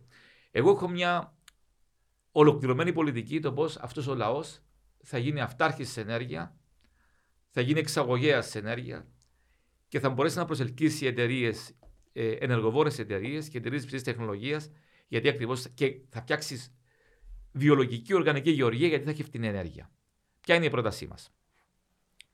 Η Κύπρος αυτή τη στιγμή πλησιάζει τα 1000 ΜΒ φωτοβολταϊκά, ε, ιδιωτικά φωτοβολταϊκά και αιωλικά πάρκα. Χρειάζεται 2.000 ΜΒ ακόμη για να γίνει αυτόνομη σε ηλεκτρική ενέργεια. 2.000 ΜΒ πρέπει μαζί να στήσουμε και συστήματα υπο- αποθήκευσης της ενέργειας. Για παράδειγμα, υδροαποθήκευσης. Τα λεγόμενα pump storage. Είναι ζεύγη φραγμάτων, όπου κατά τη διάρκεια της μέρας που έχουμε ηλιακή ενέργεια στέλνουμε το νερό προς τα πάνω και το βράδυ το νερό θα πέφτει κάτω για να έχουμε άφθονη ηλεκτρική ενέργεια το βράδυ. Το κόστος μιας τέτοιας ιστορίας είναι 2,4 δισεκατομμύρια. Αν και τώρα έχει πέσει λίγο και λόγω των, λόγω των τιμών που έχουν πέσει στα φωτοβολταϊκά. Μελέτη προσαρμοσμένη για την Κύπρο. Ακριβώς. 2,4 δισεκατομμύρια είμαστε 800.000 Κύπροι. Ανήκει σε κάθε Κύπριο μία μετοχή των 3.000 ευρώ. Ένα βρέφος που γεννιέται σήμερα, ο πατέρας του θα το αγοράσει αυτή τη μετοχή, 3.000 ευρώ. Ένας παππούς των 80 χρονών θα αγοράσει αυτή τη μετοχή. Η αγορά να, να έρθει μέσω φορολογίας; Να σας πω, μιλήσαμε με Ευρωπαϊκές Τράπεζες Επενδύσεων. Οι τράπεζες αυτές, στα πλαίσια της πράσινης μετάβασης, είναι έτοιμες να δανείσουν τον κάθε Κύπριο τις 3.000 ευρώ να αγοράσει αυτή τη μετοχή Με χαμηλό. με, μηδε- με λιγότερο από 0,5% επιτόκιο. Αυτή η μετοχή θα είναι δεσμευμένη για 4 χρόνια μέχρι που να αποπληρωθεί από την παραγωγή του ηλεκτρισμού ή να πάρει η τράπεζα πίσω τα χρήματά της. Αυτό τι σημαίνει. Σημαίνει λοιπόν ότι ένα παιδί που γίνεται σήμερα, όταν θα είναι 20 χρονών, θα έχει στην τράπεζα περίπου 20 με 25.000 ευρώ για να αρχίσει τη ζωή του. Ένας παππούς που αγο- έχει αυτή τη μετοχή θα προσθέσει στο εισόδημά του 100 ευρώ το μήνα στο- στη σύνταξή του. Αυτό τώρα τι σημαίνει; Σημαίνει βασικά ότι όλοι αυτοί οι Κύπροι που μένουν σε, που μένουν σε πολυκατοικίες, που δεν μπορούν να έχουν φωτοβολταϊκά, ε, εταιρείες που δεν έχουν μεγάλες στέγες κτλ., όλοι λοιπόν θα έχουμε τη δυνατότητα να έχουμε αυτή τη μετοχή. Όταν ένας παππούς φεύγει από αυτόν, τον, από αυτόν τον κόσμο, αυτή η μετοχή πηγαίνει στην πράσινη κοινωνική εταιρεία, μένει στο, γραμματο- στο χρηματοκιβώτιό της και θα πάει σε ένα παιδάκι που θα γεννηθεί αύριο για να συνεχίσει αυτή η λογική της κοινωνικής αλληλεγγύης μεταξύ των ανθρώπων να συμμετέχουν όλοι σε αυτές τις κοινωνικές, τις πράσινες κοινωνικές εταιρείες. Πριν μερικές εβδομάδες, κάποιοι μου λέγανε Μα αυτά είναι ανεφάρμοστα. Ε, λοιπόν, πριν τρεις μέρε. Έχουν ονόματα αυτοί. Πριν, πριν τρεις μέρε. Ναι, ανθυποψήφοι. πολιτικοί ανθυποψήφοι. Πριν τρεις μέρες, η γερμανική κυβέρνηση πέρασε νομοθεσία για τα πράσινα κοινωνικά αιωλικά πάρκα. Άρα λοιπόν γίνονται αυτά τα πράγματα. Γίνονται. Μας αντιγράφουν και οι Γερμανοί, μπορεί. Αλλά όμως αυτά τα προτείνουμε εδώ και πάρα πολύ καιρό. Τι σημαίνει αυτό, αγαπητέ μου; Σημαίνει ότι θα πάρουμε την ηλεκτρική ενέργεια από τα 30, κιλο, από τα 30 cents που είναι σήμερα το κιλοβατόριο. Δηλαδή, αν κάνετε τη διαίρεση, πόσα πληρώνετε για το αριθμό των κιλοβατορίων, θα βρείτε σήμερα κοντά στα 30 cents. Θα την πάρουμε στα 7 cents. Αυτό σημαίνει πάρα πολλά πράγματα. Σημαίνει ότι θα έχουμε πλέον φτηνή παραγωγή νερού. Φτηνή ενέργεια σημαίνει φτηνή παραγωγή νερού. Α, την, την αφαλάτωση. Άρα θα ξαναφτιάξουμε τα υπόγεια ύδατα της χώρας μας. Θα ξαναφτιάξουμε τις λίμνες που χάσαμε. Θα ξαναφτιάξουμε θα φτιάξουμε σύγχρονες ε, ε, ε, οργανικές, οργανικές καλλιέργειες. Βελτιώνουμε τη γεωργία. Θα ξαναφτιάξουμε σύγχρονο τουρισμό. Σύγχρονα μέσα, ε, μέσα, μέσα ε, συγκοινωνιών. Το, το τραμ της Λευκοσίας, της Λεμεσού, της Λάρνακας, το σιδηρόδρομο κτλ. κτλ. Όμως αυτό σημαίνει και κάτι άλλο. Όλα αυτά μπορούμε να έρθουμε μετά. Αλλά αυτό σημαίνει κάτι άλλο πολύ σημαντικό. Για μένα είναι, εγώ είμαι δάσκαλος και με ενδιαφέρουν οι φοιτητές μου, και όχι μόνο οι φοιτητές, όλοι οι νέοι άνθρωποι αυτού του τόπου να έχουν ευκαιρίες. Ε, εάν πάμε στο 100% ανανεώσιμες πηγές ενέργειας, μιλάμε για μια εξοικονόμηση από την ΑΕΚ του ενός δισεκατομμυρίου ευρώ το χρόνο. Ένα δισεκατομμύριο, Γιάννο μου, είναι 20.000 ποιοτικές θέσεις εργασίας των 50.000 ευρώ η κάθε μια. Άρα. Σε τι επαγγέλματα; Σε, σε επαγγέλματα, αυτά που λέμε ποιοτικά επαγγέλματα. Και όχι μόνο, αλλά και τεχνικούς. Και, για παράδειγμα, μπορούμε τα Ινστιτούτα μας, Ινστιτούτα έρευνας, Ινστιτούτα εκπαίδευσης. Υπάρχει ε, πρόσφορα συνεργασία για να αγορά όμω για τι θέσει, ή μήπως πρέπει παράλληλα να αρκέψουμε να δημιουργούμε ανθρώπους οι οποίοι να μπορούσαν να. Είναι δουλειά μας αυτό το, αυτό το πράγμα να το φτιάξουμε. Για παράδειγμα, θα σας πω ένα απλό παράδειγμα. Το οποίο προνοεί τουλάχιστον 500 θέσεις εργασίας. Όταν μπαίνουμε στη λογική των φωτοβολταϊκών πάρκων, πρέπει σε κάποια φάση να πούμε, ΕΠ, είναι η ώρα να φτιάχνουμε τα δικά μα τα δικά μας, ε, panels ως Κύπρος. Αφού θα τα χρησιμοποιούμε για, για τις επόμενες δεκαετίες αυτά τα πράγματα. Ω Κύπρος. Τι σημαίνει αυτό; Όχι βέβαια απλώ συναρμολόγηση. Ενώ ξεκινώντας από το μεταλλικό περίτιο. Πρώτη ύλη. Πρώτη ύλη. Σημαίνει 500 θέσεις εργασίας αμέσως. Για τεχνικούς, για εργάτες, για, για επιστήμονες, για ερευνητές, για, για φυσικούς κτλ, κτλ. Για παράδειγμα, με αυτά τα χρήματα, φτιάχνοντας το Πανεπιστημιακό Νοσοκομείο, σημαίνει 500 θέσεις εργασίας εξειδικευμένων γιατρών σε όλα τα επίπεδα. Εμείς προτείνουμε μια άλλη Κύπρο. Αυτή είναι, αυτή είναι η διαφορά δεν προτείνουμε την διαχείριση της καθημερινότητας. Εμείς προτείνουμε μια άλλη μέρα, ένα άλλο μέλλον. Να σε βοηθήσω λίγο βάσει το πρόγραμμά σου. Ε, ε, καθώς μου μιλάτε για τα πράγματα, εγώ αρκεύω και σκέφτομαι και έναν άλλον ε, τομέα της, της εστίασης που υπάρχει τεράστια πρόσφορα θέσεων εργασίας, αλλά η ζήτηση είναι μηδαμινή. Εάν μετατρέψουμε όλων των πληθυσμό της Κύπρου σε έναν ανώτερο σε εισαγωγικά επίπεδο ε, ανθρώπων που να δουλεύουν σε τις θέσεις, νομίζω να δημιουργήσουμε ένα πρόβλημα πλήρωσης θέσεων σε τέτοια επαγγέλματα. Πώς να μπορέσουμε να αντισταθμίσουμε; Να σας πω κάτι. Καταρχάς για το θέμα της εστίασης. 6.000 θέσεις εργασίας λένε. Ωραία. Για το θέμα της εστίασης. Ε, θέλω να πω το εξής. Ότι η πράσινη μετάβαση Είμαι υπέρ στο πρώτο σκέλο στο οποίο είπατε. Ναι, ναι, θα, σας, θα, θα σας απαντήσω. Αλλά το ένα δημιουργεί το άλλο. Ναι, ναι, θα σας απαντήσω στο εξής. Η πράσινη μετάβαση αντι, αντιλαμβάνεστε δημιουργά πλέον ένα πράσινο τουριστικό προϊόν. Ο Σουηδός που έρχεται στην Κύπρο θα ξέρω ότι όταν ανάβει το φως του δεν είναι από, από μαζούτ, αλλά είναι από ηλιακή ενέργεια. Ναι. Αυτά που θα έχει στο πιάτο του δεν είναι chemical. είναι οι πραγματικές κυπριακές βιολογικές οργανικές γεύσεις. Αυτό έχει τεράστια διαφορά. Ποιος είναι το τασερβίριο. Άρα λοιπόν, άρα λοιπόν αναπτύσσεις ένα, ένα τουριστικό προϊόν Αναβαθμίζεις το αναβα- προϊόν. σου. με, με πολύ καλής ποιότητας. Τώρα, ποιος σας σερβίρει, στο, θε- στον χώρο της εστίασης πρέπει να κάνουμε σημαντικές αλλαγές. Εγώ διαφωνώ με αυτή τη λογική. Όποιος ξέρει και τηγανίζει γίνεται μάγειρας. Ναι. Όλα αυτά θα Ή πρέπει. όποιος έχει κατάστημα ανυπερίπτερο. Ακριβώς. Όλα αυτά λοιπόν θα πρέπει να περάσουν μέσα από μια συνολική αναβάθμιση με σχολές.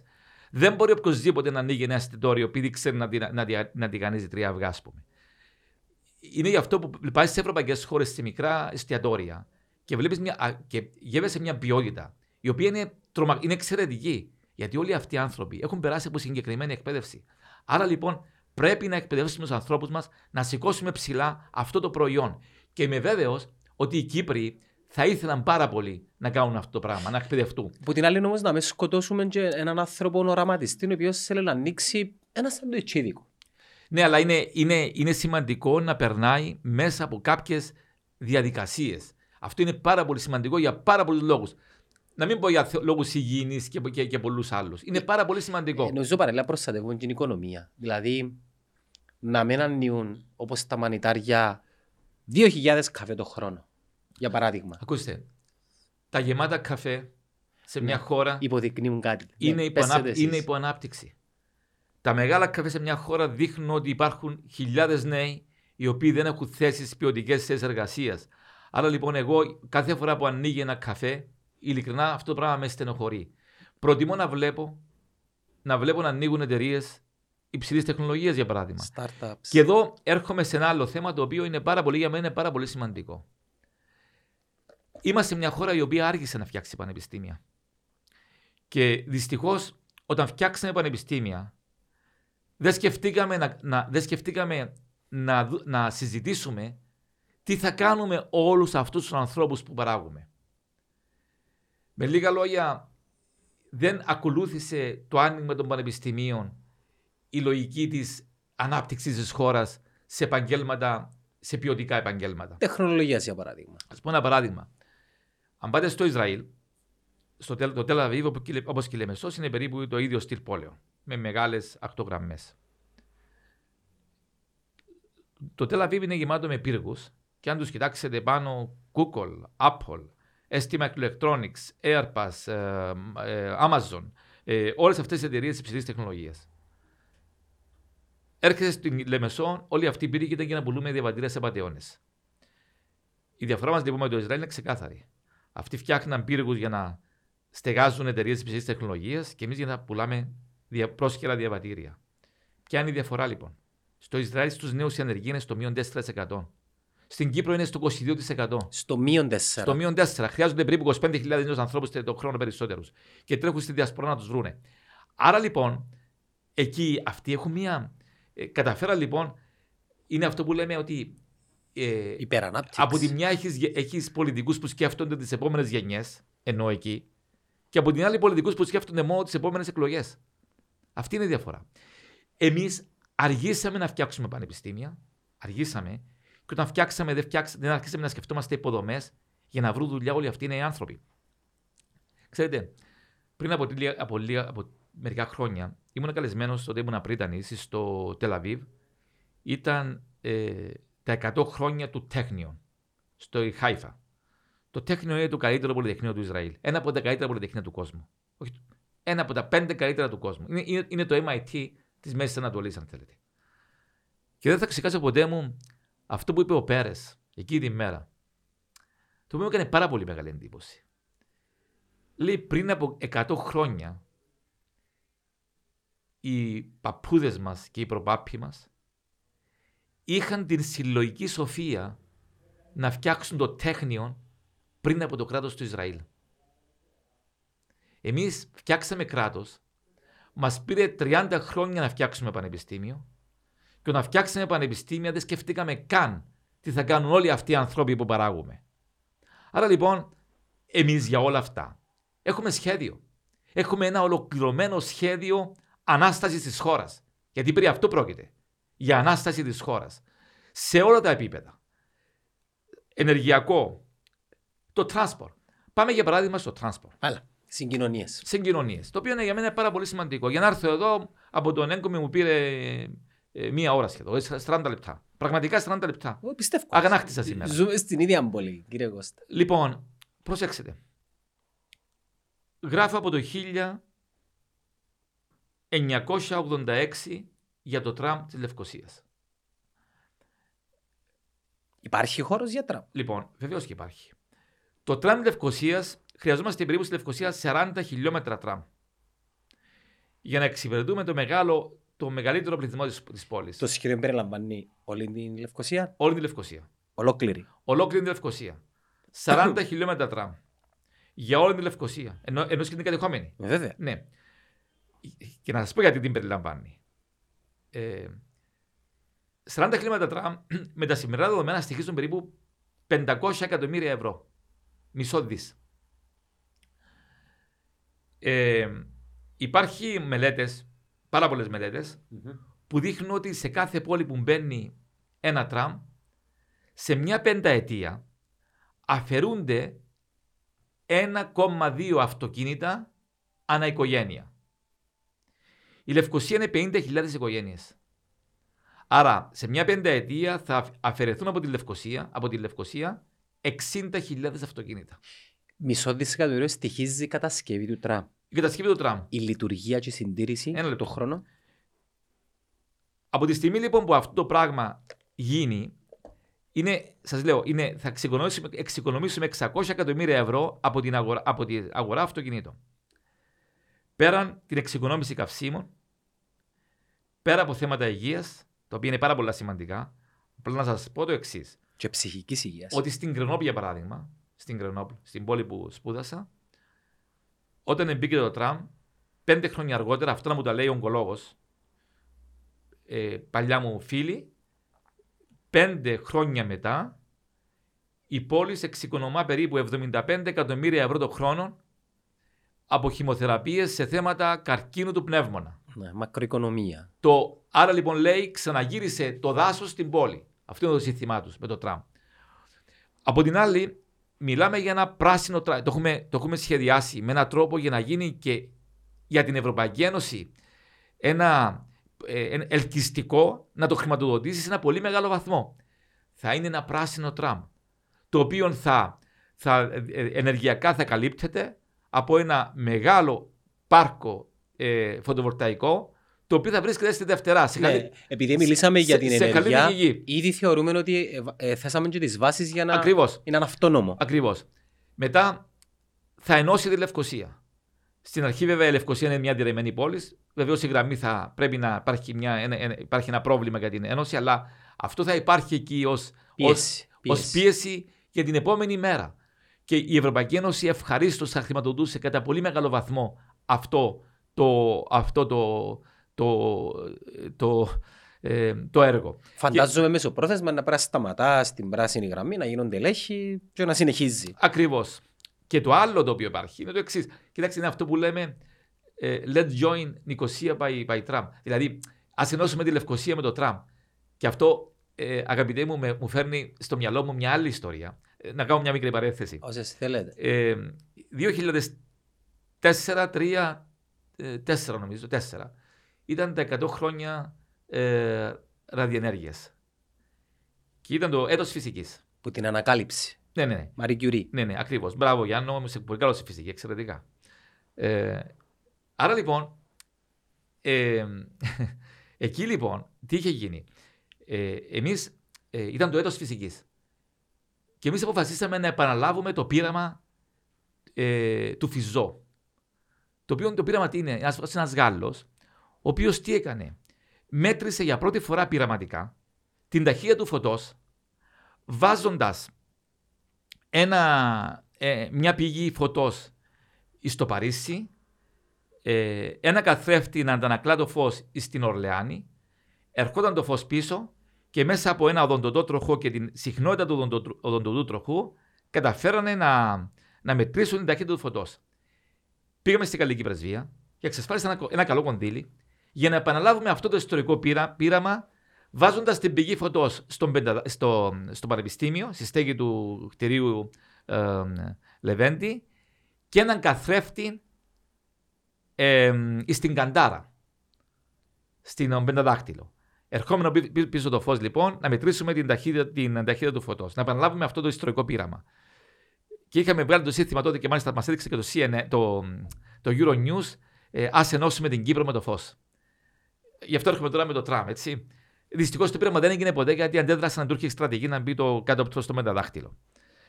Ε, κλείνω αυτή την παρένθεση.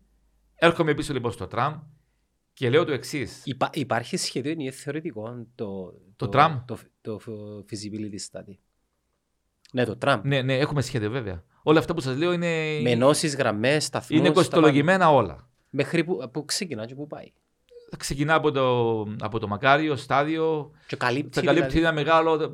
Τη Λευκοσία, θα και στη Λευκοσία, Καϊμακλή, ε, Πανεπιστημιούπολη, Γενικό Νοσοκομείο Λευκοσίας, Γάση Πι. Ο τελευταίος ε, σταθμός, ας πούμε, που μπορεί να είναι στη Δευτέρα. Στη Δευτέρα. Και από την άλλη. Θα περνά από το Γενικό Νοσοκομείο Λευκοσίας, από το Γάση Πι Λευκοσίας. Ε, και μάλιστα, περνώντας από το Γάση Πι Λευκοσία, αγαπητέ μου Γιάννο, εκείνη τη στιγμή είναι η ώρα που έρχεσαι και κάνεις και αυτό το συζητήσαμε πάρα πολύ με τους Γάλλους, κάνεις το γρήγορο τρένο ανάμεσα στο Γάσιπι και το αεροδρόμιο Λάρνακος. Το οποίο θα είναι μια διαδρομή 15 λεπτών. 15 λεπτά. Άρα όλος θα πηγαίνει στο Γάσιπι, θα παρκάρει, θα πηγαίνει στο, στο, ε, στο αεροδρόμιο Λάρνακος ε, και από εκεί ένα τραμ το οποίο θα παίρνει τον κόσμο στις ε, φοινικούδες, ε, στον κότ κτλ. Δηλαδή με λίγα λόγια μετατρέπεις στη Λάρνακα σε παραλία της Λευκοσίας. Αυτό κάνεις. Αυτό, αυτό είναι το σχέδιο. Πρέπει να αλλάξει το mentality όμως. Ακούστε, υπάρχουν, θέμα, υπάρχουν θέμα κοινωνικά. κουλτούρας. Ναι, ναι, ναι, αλλά υπάρχουν όμως κοινωνικά, υπάρχουν, υπάρχουν στοιχεία. Και αυτό είναι αποδεδειγμένο, δηλαδή υπάρχουν πολλά κοινωνικά περιοδικά, το οποίο το, το, το αποδεικνύουν αυτό, που λένε ότι είναι δύσκολο να βάλεις τη μεσαία τάξη μέσα στο λεωφορείο, είναι πολύ πιο εύκολο να τη βάλεις μέσα σε σειρμούς.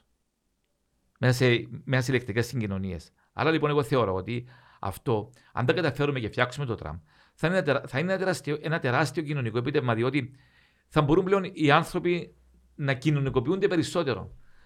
Να μην περιμένουν τα παιδιά μας, τον παπά και τη μάμα να τους πάρει, ξέρω εγώ, στο, στη μάπα, στην προπόνηση, ε, έτσι, ή στο, ξέρω, στην παραλία, στην παραλία κτλ. Θα κάνουμε παιδιά τα οποία θα είναι πιο αυτόνομα, πιο ελεύθερα. Αυτό έχει τεράστια κοινωνική σημασία. Άρα λοιπόν, σχεδιάζουμε ένα διαφορετικό κόσμο, αν θέλετε. Το ίδιο ισχύει και την Λεμεσό. Αλλά πάρτε την Πάφο για παράδειγμα. Η Πάφος, από την πάνω από την πλατεία μέχρι κάτω την παραλία που είναι το κάστρο, μπορεί να μπει ένα, μπορεί να μπει ένα μικρό τραμ. Μερικό χιλιόμετρο. Οπότε θα φύγει όλη εκείνη η αυτοκινητιστική κίνηση από μέσα. Θα ελευθερωθεί η πόλης. Για τη Λεμεσό, εντάξει, τράμε μιλήσαμε για Λευκοσία. Η, η Λεμεσός είναι όλη η παραλία της. Είναι από τη μια πλευρά μέχρι την άλλη. Και βέβαια πρέπει να υπάρξουν εκεί κάποια grid, δηλαδή κάποιες γραμμές που να φέρουν τον κόσμο από πάνω προς τα κάτω. Πιο εύκολη η Λεμεσός. Όχι, ε, η Λεμεσός είναι. είναι, είναι Τρεις δρόμοι είναι. Όλες οι πόλεις της Κύπρου είναι εύκολες. Ενώ η Λευκοσία είναι πιο περίπλοκη. Δεν είναι περίπλοκη. Γιατί είναι περίπλοκη. Μια χαρά είναι και η Λευκοσία. Υπάρχει και ο πεδίο για παράδειγμα. Η προκειμένη του, του πεδίου που μπορεί να χρησιμοποιηθεί από τη Δευτέρα. Υπάρχουν πράγματα τα οποία. Αυτό είναι το μοντέλο της Αντελαίδας στην, στην, στην, στην Αυστραλία, όπου χρησιμοποίησαν τη μια πλευρά του, παιδί, του χήμαρου τους για να βάλουν το, το τραμ. Το, το τραμ φαντάζεται το κόσμος σειρμού στον δρόμο. Μήπως υπάρχει η δυνατότητα να υπάρχουν και υπερυψωμένοι σειρμοί; Σε κάποια, σε κάποια μέρη μπορεί να γίνει και αυτό. Α, αυτό δεν δηλαδή που να περνούν και που το, που το γραμμικό για παράδειγμα. Και, για παράδειγμα θα μπορούσε να έχει σχεδιαστεί όταν σχεδιάζεται. Πρέπει να είναι και όμορφο το όταν, όταν σχεδιάζονται την πλατεία Ελευθερίας, θα μπορούσε για παράδειγμα να περάσει από κάτω από την πλατεία Ελευθερίας. Δηλαδή αφήνει τον κόσμο και στην πλατεία. Ή από πάνω. Ναι.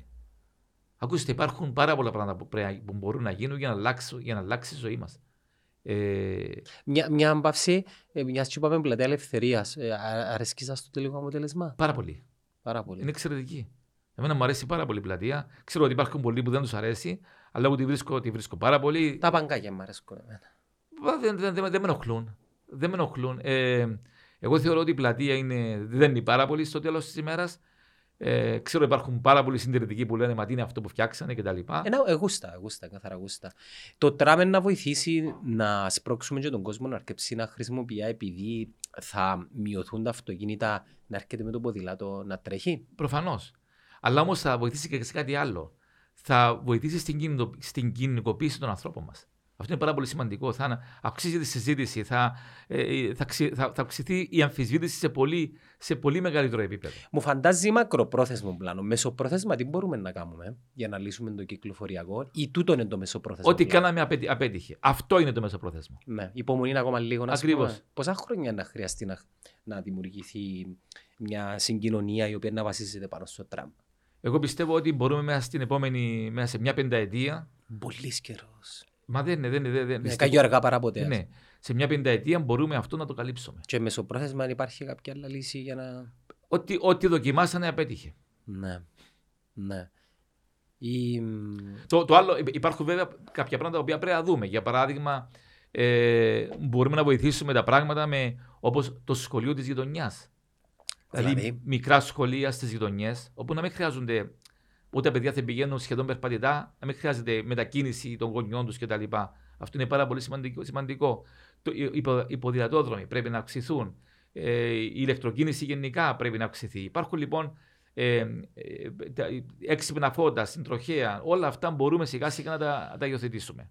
Ιδέες όμορφες και πάρα πολλές. Πάμε τώρα να δούμε λίγο πώς ένας πρόεδρος, ο οποίος ε, παίρνει το χρήσιμο από λαό, πρέπει τώρα να συντονίσει τούτα όλα τα κόμματα, συντεχνίες οργανώσεις και αρκεύει να περνά μεταρρυθμίσει. Εκεί πώς είναι να το χειριστείς; Ναι, να σας πω το εξής. Ε, θα χρησιμοποιήσω και πάλι το Φρανσουά Μιτέρα. Ναι. Ε, γιατί θεωρώ ότι είναι ένας. Ωραία, μας βγάλουν που ζουάζει πρόεδρο τώρα και να. Καθόλου. Επειδή για μένα, ναι, ξέρεις, είπα το Μα... και στην αρχή ότι προδε... να το πάρει με την, όχι την κυπριακή ναι, κοιτάξτε, ταπέλα. Να σας πω το εξής. Ε, θα το χρησιμοποιήσω γιατί για μένα είναι ο πιο ε, ένας ε, μεγάλος διανοούμενος. Δεν ήταν μόνο πολιτικός. και μία παρέθεση όμως πριν, πριν σας πω αυτό που θέλω να πω. Ήμουν φοιτητής ε, 1979 στην Κρονόπλα ήταν μόλις οι σοσιαλιστές είχαν χάσει τις βουλευτικές εκλογές. Ο, ο Μιτράν πλέον ουσιαστικά ξοφλημένος ε, πολιτικός. Είχε χάσει δύο προεδρικές εκλογές, είχε χάσει τρεις ε, βουλευτικές εκλογές, ήταν πλέον ένας ξοφλημένος πολιτικός. Γυρνούσε τα πανεπιστήμια και έκανε διαλέξεις. Έκανε, είναι γνωστό, έκανε νομίζω 35 διαφορετικές διαλέξεις σε 35 διαφορετικά πανεπιστήμια. Και ήρθε στην Κρονόπλα. Στο πανεπιστήμιο του, στο, στο αμφιθέατρο του Λουινέλ, ο Λιου είναι Έλληνας ε, νομπελίστας φυσικός που δίδασκε στην Κρενόπτων, είχα μάλιστα και καθηγητή μου ένα διάστημα. Ε, οπότε λοιπόν στα φοιτητήρα μέσα 4-5 χιλιάδες φοιτητές. Φεύγει ο Μιτεράν, πηγαίνει στον πίνακα και γράφει τρεις τίτλους. Και μας λέει, ποια από αυτή την ομιλία θα θέλατε να σας πω. Και ο κόσμος διάλεξε μια ομιλία, Γιάννο μου, με τίτλο η επίδραση των Μικινών στον ευρωπαϊκό πολιτισμό. Ως ε, Έλληνας Κύπριος πρώτη φορά άκουσα Γάλλους. ένα άνθρωπο να μιλά για τις Μικίνες με αυτόν τον τρόπο και πώς επηρέασαν πραγματικά τον ευρωπαϊκό πολιτισμό. Κλείνω αυτή την παρέθεση. Ξανάρχομαι λοιπόν στο Μιτεράν και λέω το εξής. Τελευταία ερώτηση στο τελευταίο debate του 1981. Τέλη Απριλίου του 1981. Τους λέει κύριε, και πάλι, Φρανσουά Μιτεράν, Ζισκάρ Ντεστέν. Τι πρέπει να γνωρίζει καλά ένας πρόεδρος για να κυβερνήσει σωστά την Γαλλία; Ο Ζισκάρ ως τεχνοκράτης του λέει: Μα προφανώς πρέπει να ξέρει από διοίκηση και από οικονομία. Γυρνά στο Φρανσουά Μιτεράν. Του λέει: Μα προφανώς πρέπει να ξέρει ιστορία. Πέρασαν από τότε 42 χρόνια. Ένας πρόεδρος σήμερα να, να διοικήσει μια χώρα δεν πρέπει να ξέρει μόνο ε, ιστορία και διοίκηση. Πρέπει να ξέρει και γεωγραφία και φυσική και χημεία και ιατρική και κοινωνιολογία και γεωπολιτική και, και, και, και τα πάντα. Και επειδή κανείς δεν μπορεί να ξέρει όλα αυτά, ένας πρόεδρος πρέπει να ξέρει να διαλέγει τους καλύτερους συνεργάτες. Εμείς ποιους διάλεξαμε. Ακριβώς. Εγώ θεωρώ ότι μαζί μου αυτή τη στιγμή. Ονόματα έχουμε; Μπορώ να σας πω πάρα πολλά ονόματα. Έχω ανθρώπους οι οποίοι κάνουν τη διαφορά. οι οποίοι είναι καλύτεροι από μένα.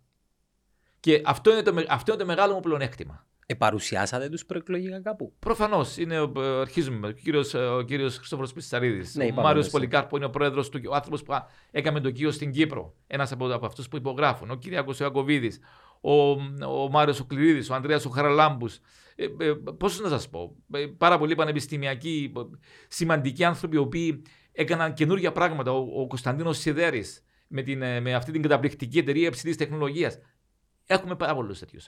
Άρα λοιπόν, το πιο σημαντικό είναι να επιλέγεις ανθρώπους οι οποίοι μπορεί να κάνουν τη διαφορά. Πολλές φορές τους ζηλεύουμε βέβαια. Αλλά πρέπει να έχουμε το, τη μεγαλοσύνη, αν θέλετε, να τους χειροκροτούμε και να λέμε ναι, είναι καλύτεροι μας και κάνουν τη διαφορά. Αν λοιπόν όλοι αυτοί οι άνθρωποι μαζί ε, προχωρήσουμε, πιστεύω ότι μπορούμε να αλλάξουμε το fate, την, ε, τη μοίρα του τόπου μας. Ο στόχος, ο σχέδιο μας είναι ένα. Να αλλάξουμε τη μοίρα του τόπου μας. Ε, ε, το, ερώτημα μου, το ερώτημα μου όμως είναι αναπάντητο. Δηλαδή, Δηλαδή πιο απ' όλα.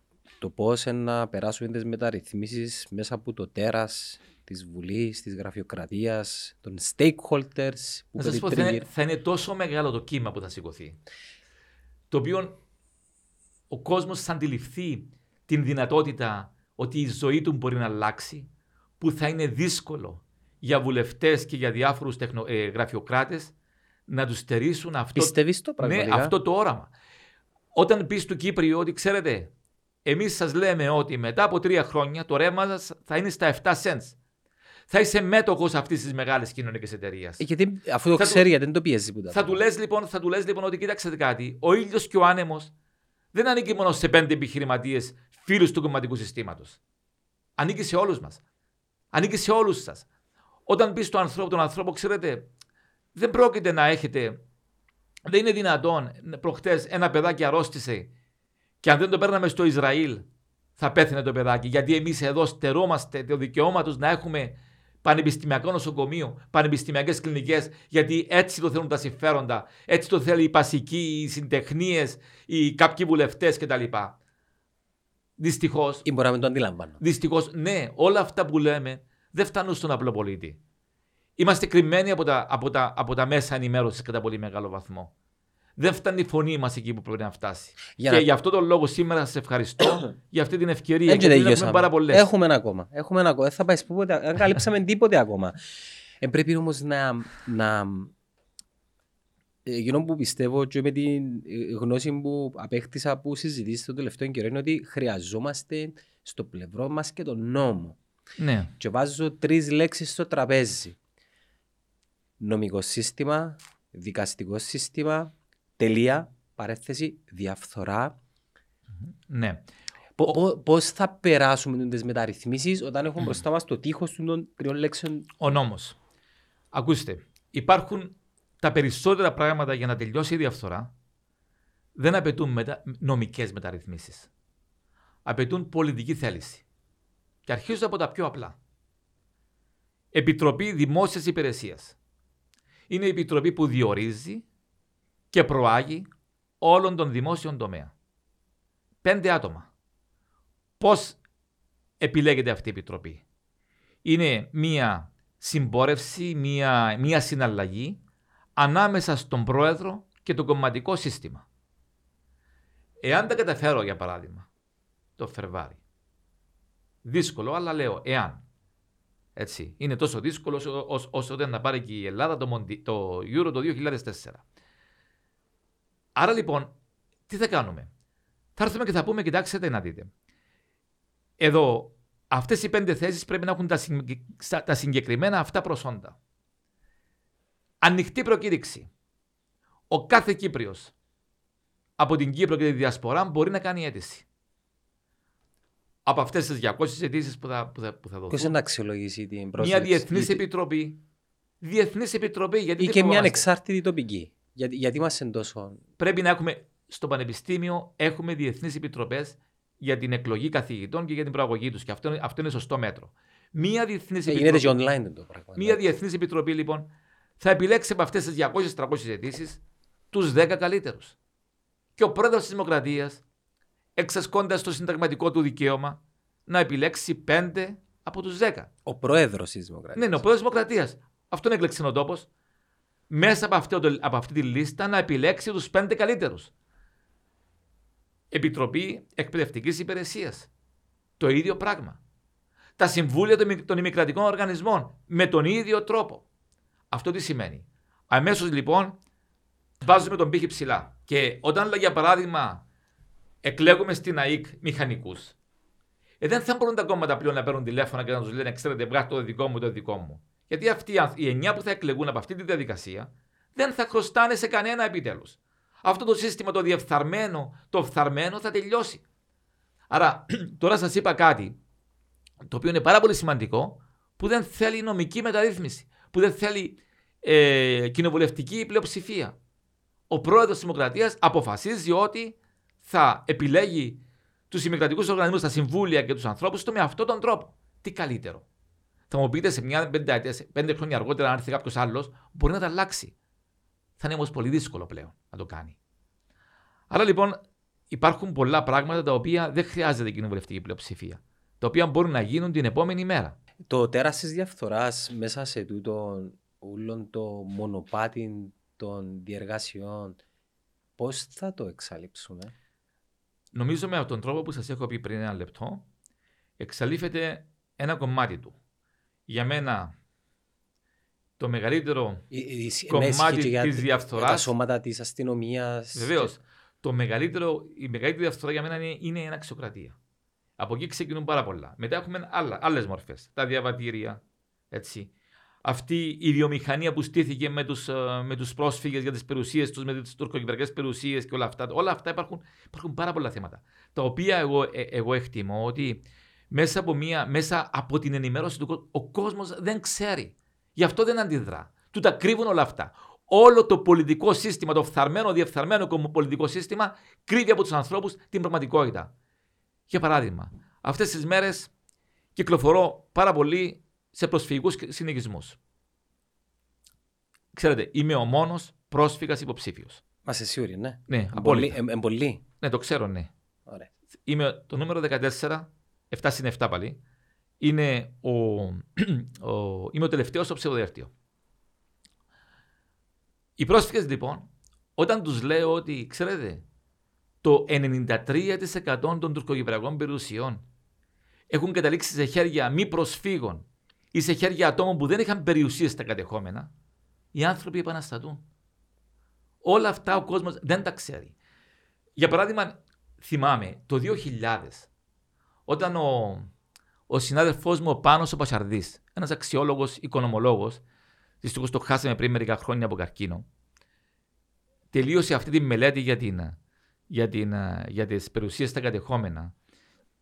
Ήρθε και μου την έβαλε στο τραπέζι και μου λέει Κωνσταντίνο, εάν οι πρόσφυγες ξέρανε αυτά που γράφει αυτή η μελέτη, δεν θα αφήναν πέτρα ω πέτρα από την Πάφων μέχρι τον Απόστολο Ανδρέα. Οι άνθρωποι λοιπόν, δεν ξε... οι μη πρόσφυγε, δεν ξέρουν όλε αυτέ τι αδικίε οι οποίε γίνονται. Άρα λοιπόν το πολιτικό σύστημα κρύβεται πίσω από την άγνοια των ανθρώπων. Εμεί αυτά θα τα αλλάξουμε. Αυτά πρέπει να αλλάξουν. Τι έχει προτεραιότητα, οι, οι, οι, οι πιθανόν να τρέχουν και παράλληλα να φτιάξουμε τα εσωτερικά, να στήσουμε μια δυνατή οικονομία και να αλλάξουμε γενικά το οικοσύστημα και μετά να πάμε πιο δυνατή να δούμε πώς λύνουμε το εθνικό μας πρόβλημα. Αυτά πρέπει να ταυτόχρονα. Ταυτόχρονα, ωραία. Αλλά, αλλά σίγουρα ε, ένα σύστημα το οποίο βασικά ε, είναι, δεν είναι διεφθαρμένο, ε, έχει δημιουργεί θέσεις εργασίες, ε, ε, μετατρέπεται σε πραγματικά σύγχρονο ευρωπαϊκό σύστημα, γίνεται ένα. Εκπέμπει και άλλη εικόνα. Άλλη εικόνα και γίνεται, γίνεται, γίνεται, πολύ ελκυστικό και προς τους νέους Τουρκοκύπριους. Που αυτό είναι σημαντικό. Τι σχέση έχετε με τους Τουρκοκύπριους γενικά, Έχετε επαφές, γνωρίζετε ανθρώπου, γνωρίζετε την κουλτούρα τους; Ναι, του γνωρίζω καλά.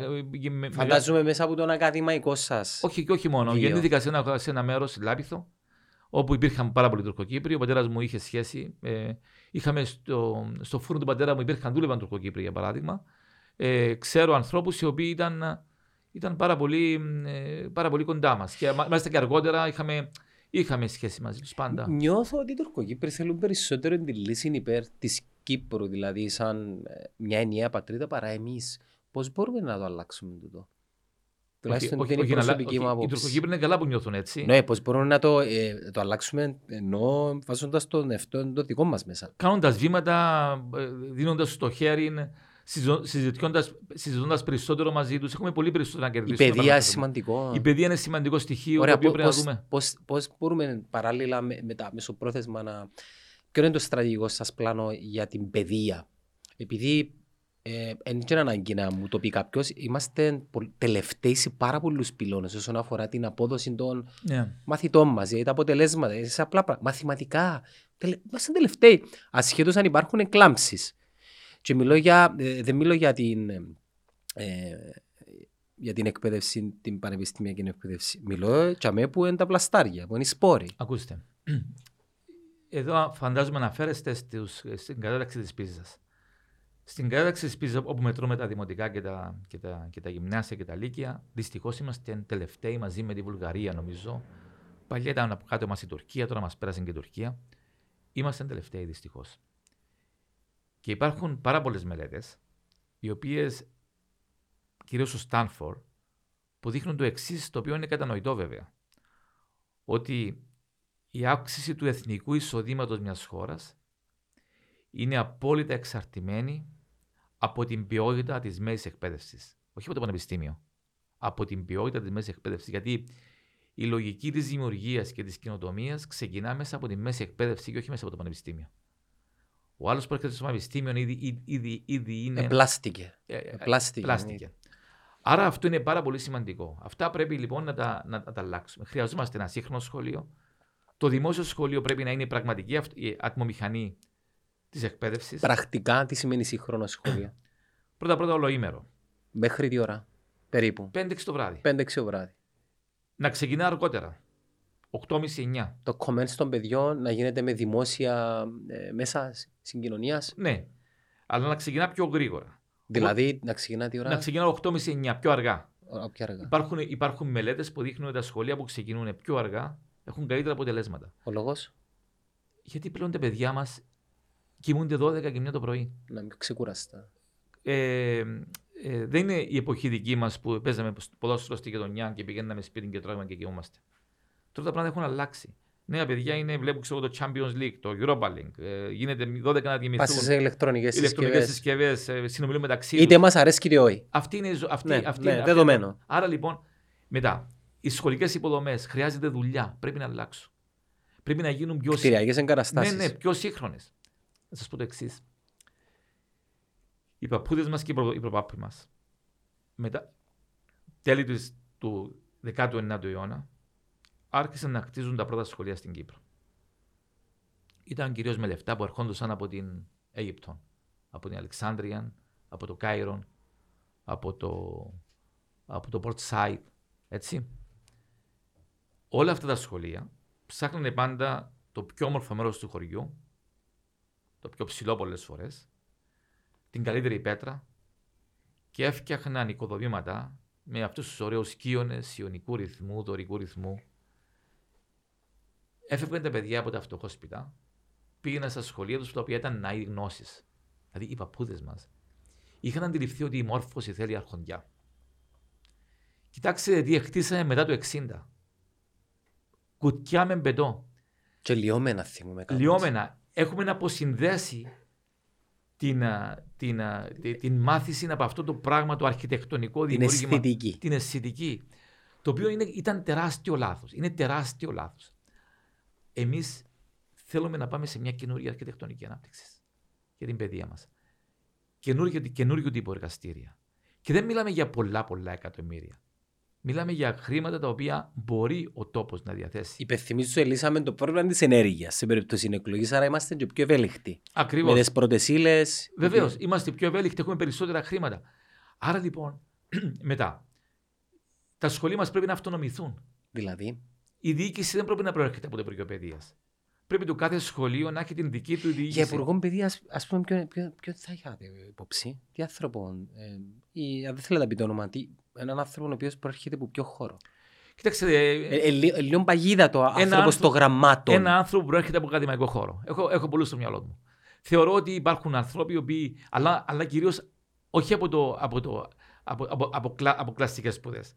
Θεωρώ ότι χρειαζόμαστε έναν άνθρωπο ο οποίος ξέρει από τεχνολογία σήμερα. Ε, όχι μόνο θα έλεγα ο, ο άνθρωπος τούτος ναι μεν ακαδημαϊκός αλλά να έχει τριβή και με τον πραγματικό κόσμο. Συμφωνώ μαζί σας. Γνωρίζετε τη μάχη του ακαδημαϊκού με του practitioner. Του, του, Ναι, ναι, ναι, ναι. Πώς το λέμε στα ελληνικά. Πρακ, ε, ό- όπως και να έχει. Κοιτάξτε, ζούμε, ζούμε στον αιώνα όμως που η, η συνάντηση των scholar και των scientist είναι επιβεβλημένη. Δηλαδή η συνάντηση, αν θέλετε, των, τεχ- των τεχνικών ε, επιστημών με των κλασικών επιστημών. Είναι μια συνάντηση επιβεβλημένη, η οποία πρέπει να γίνει, γιατί είναι μέσα από αυτήν τη συνάντηση που γεννιέται το καινούριο. Άρα λοιπόν θέλουμε τέτοιους ανθρώπους. Ε, Και μάλιστα οι- οι- τα παιδιά να προετοιμάζουν, η, παι- η παιδεία, το σύστημα, προσθέτω κάποια πράγματα Ναι. για να μπορέσετε να πιάσετε και εσείς πασά, να προετοιμάζουν ανθρώπους οι οποίοι να σέβονται, ανθρώπους οι οποίοι αντιλαμβάνονται την πραγματική ζωή, επειδή βλέποντας το δημόσιο curriculum, το Ναι. εκπαιδευτικό πρόγραμμα, θεωρώ ότι δεν έχει καμία σχέση με την πραγματική ζωή. Δηλαδή δεν το νομίζω τα παιδιά να μαθαίνουν ε, δεξιότητες ή να μαθαίνουν διαχείριση λεφτών ή να μαθαίνουν ε, διάφορα τα οποία ουσιαστικά τι είναι να τους χρησιμεύσουν Νομίζω μπαίνετε στη ζωή. βαθιά στο πρόγραμμα, το οποίο πρέπει να, τις μεγάλες αλλαγές που πρέπει να γίνουν. Ε, Ε, ε, Δεν είναι μόνο χτυριακές εγκαταστάσεις. όχι, όχι, προ, προφανώς και, Και όχι. ποιοι να διδάσκουν σε τον Για παράδειγμα, Ποια είναι τα να, να σας κριτήρια; πω το εξής. Ένα απλό πράγμα το οποίο είναι- βλέπουμε σήμερα. Λίγα παιδιά μας πλέον μπορούν να μιλήσουν σω- σωστά ελληνικά. Ο λόγος; Ο λόγος είναι η αποσύνδεση των, σπουδ- το- των σπουδών μας από τα αρχαία ελληνικά. παίζει ρολό. Βεβαίως παίζει. Στο, όχι σε αυτές τις εκλογές, τις πρώτες τελευταίες στη Γαλλία, ήταν το τελευταίο debate ε, Μάρι Λεπέν Μακρόν. Και όταν το ρώτησε τον δημοσιογράφο στον Μακρόν τι θα κάνεις για το γαλλικό σχολείο αν αύριο είσαι πρόεδρος, η απάντησή του ήταν ότι θα επαναφέρω πίσω στα σχολεία τα λατινικά, γιατί πρέπει να συνδέσω τα γαλάκια με την, κουλ- με την, με την γλωσσική τους κουλτούρα. Άρα λοιπόν εγώ θεωρώ ότι τα αρχαία ελληνικά πρέπει να επανέλθουν για πάρα πολλούς λόγους. Ε, και να πω και το εξής εδώ. Είναι, είναι σημαντικό ότι ε, αν δει κανείς σήμερα το πώς γράφουν τα παιδιά, το πώς μιλούν, έχουμε ένα Πρόβλημα. σ- σοβαρό πρόβλημα. Έχουμε πρόβλημα, ναι. Άρα Ο λοιπόν, παιδάκια, και- εντάξει, Ναι, δεν ναι. σημαίνει ότι είναι κριτήριο, αλλά... ναι, μπορεί άρα να λοιπόν τα- εδώ χρειάζεται να γίνει πάρα πολλή δουλειά. Πρέπει να αλλάξουν πάρα πολλά πράγματα. Βιολογικά ο τρόπος που μιλούμε, που μιλάμε, Ναι. και ο τρόπος που σκεφτόμαστε διαμορφώνει και τον τρόπο που αντιλαμβανόμαστε και συναναστρεφόμαστε με τον κόσμο. Παίζει πάρα πολύ ρόλο. Προφανώς. Ναι, και μιλώντας για σεβασμό, ε, ζούμε σε μια εποχή όπου έχουμε πλέον ανθρώπους οι οποίοι προέρχονται από οικογένειες μεταναστών Ναι.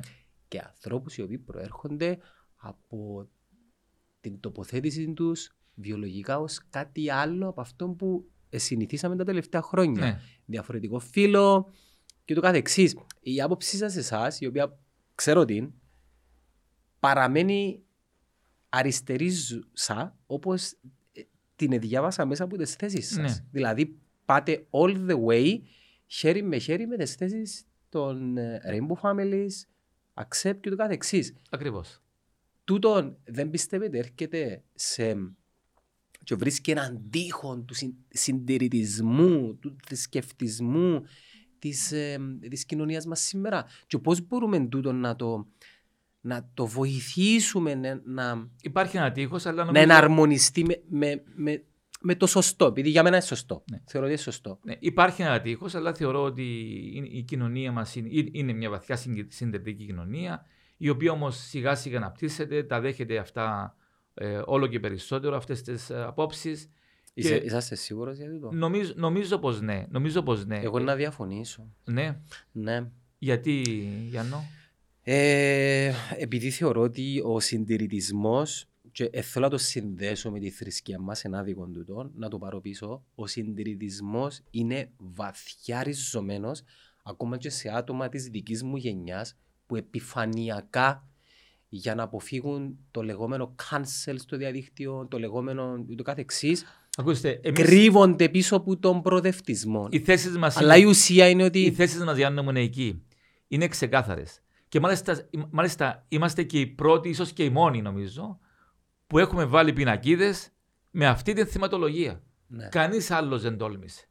Άρα, είναι ευαίσθητο σημείο, φοβούνται να τον τζίσουν. ναι, φοβούνται να τον τζίσουν. Εμείς το λέμε, ανοίγουμε τα χαρτιά μας, λέμε στους ανθρώπους ποιοι είμαστε, πώς βλέπουμε τα άλλα κοινωνικά στρώματα και προχωράμε παρακάτω. Θεωρώ ότι αυτό σε κάποια φάση θα ξεπεραστεί και θα είναι ένα παρελθόν.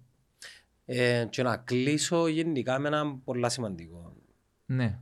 πυλώνα, ο οποίος είχαμε τώρα αναφέρει και στην αρχή, ε, ε, στη μέση γενικά η συζήτηση μας, το Κυπριακό, ο, ο διεθνής παράγοντα, η σύνδεση του με το ενεργειακό, τα οποία όλα του τα συνδέονται, τις εξελίξεις των τελευταίων χρόνων και την ε, δημιουργία ενός νέου, να το έλεγα, ψυχρού πολέμου, ο οποίος είναι και πραγματικός πολεμός, δηλαδή στην Ουκρανία. Εσείς με ποιες άκρες, με ποιους ανθρώπους και με ποια όπλα να μπορείτε να χειριστείτε τούτο Ναι. ούλον το οποίο περι- περιέγραψα.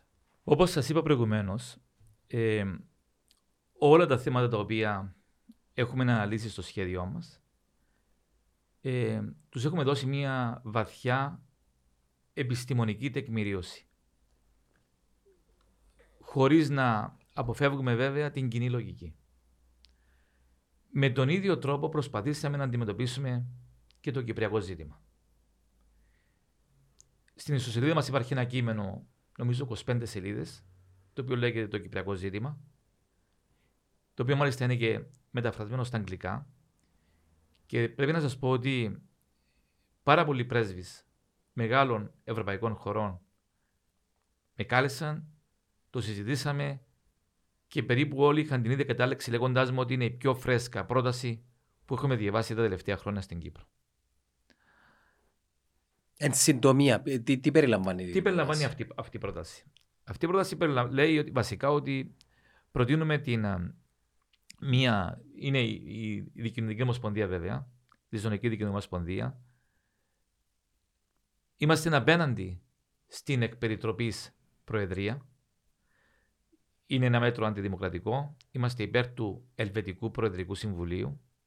Ένα, συμβου- ένα μέτρο το εξάλλου που έγραψε ο μεγάλος δικός μας ο, ο Γιάννης ο Καποδίστριας, ο Ιωάννης Καποδίστριας.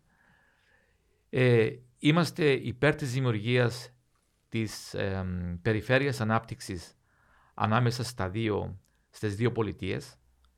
Μια περιφέρεια ανάπτυξης όπου θα στεγαστούν πανεπιστημιακά νοσοκομεία, ε, ομοσπονδιακά πανεπιστήμια, ομοσπονδιακά σχολεία, ε, ομοσπονδιακές οργανικές καλλιέργειες, ε, εταιρείε υψηλής τεχνολογίας, ε, ομοσπονδιακά φωτοβολταϊκά πάρκα με σαωρία κτλ.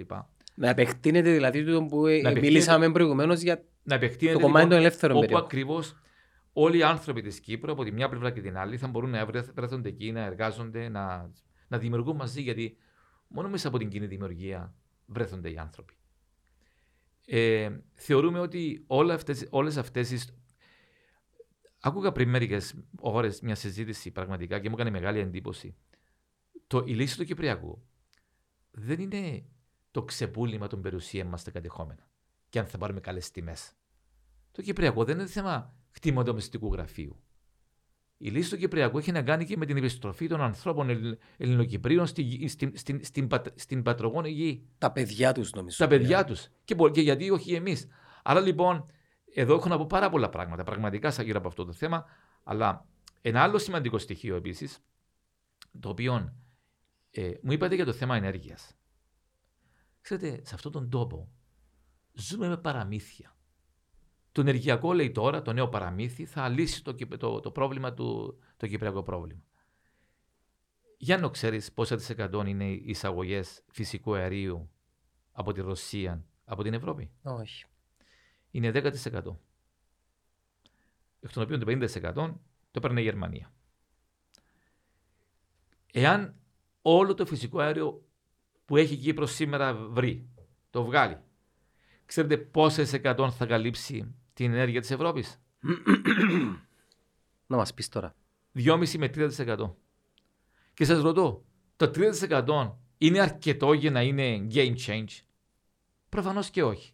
Αυτά λοιπόν είναι παραμύθια. Τούτα τα- Τούτα τα νούμερα έχουν τα αντιλήψη οι αντιποψήφοι Μα όταν τα ακούω, πραγματικά μου κάνει εντύπωση. Ε, ε, ε, Εβάλλετε τα μπροστά τους. Θα τα βάλω σε κάποια φάση. Εγώ τα γράφω συχνά. Αυτά είναι παραμύθια. Δεν είναι το ενεργειακό που θέλεις στο Κυπριακό. Ούτε, ούτε θέλεις στο Κυπριακό εάν δώσουμε βίζες ε, ε, Τούρκων υπη- υπηκόων στην Ευρώπη. Καμία ευρωπαϊκή χώρα, ειδικά αυτή την περίοδο, δεν θα δεχτεί ελεύθερη βίζα σε Τούρκους στην, Ευ- στην Ευρώπη. Το Κυπριακό είναι ένα διεθνές θέμα.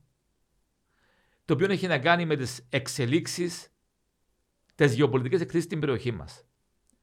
Άρα λοιπόν, θα έχουμε καλύτερες πιθανότητες αν είμαστε στο τραπέζι των εξελίξεων παρά στο μενού. Γιατί όποιος δεν είναι στο τραπέζι, είναι στο μενού. Ο κόσμος θα μπώνεται που το φυσικό Ναι, αέριο ωραία. και Είναι- τα χρήματα τα οποία. Είναι τα παραμύθια τα οποία λένε στον κόσμο εδώ και καιρό. Άρα θεωρώ ότι η πρότασή μας για ένταξη στο ΝΑΤΟ, αίτηση τώρα.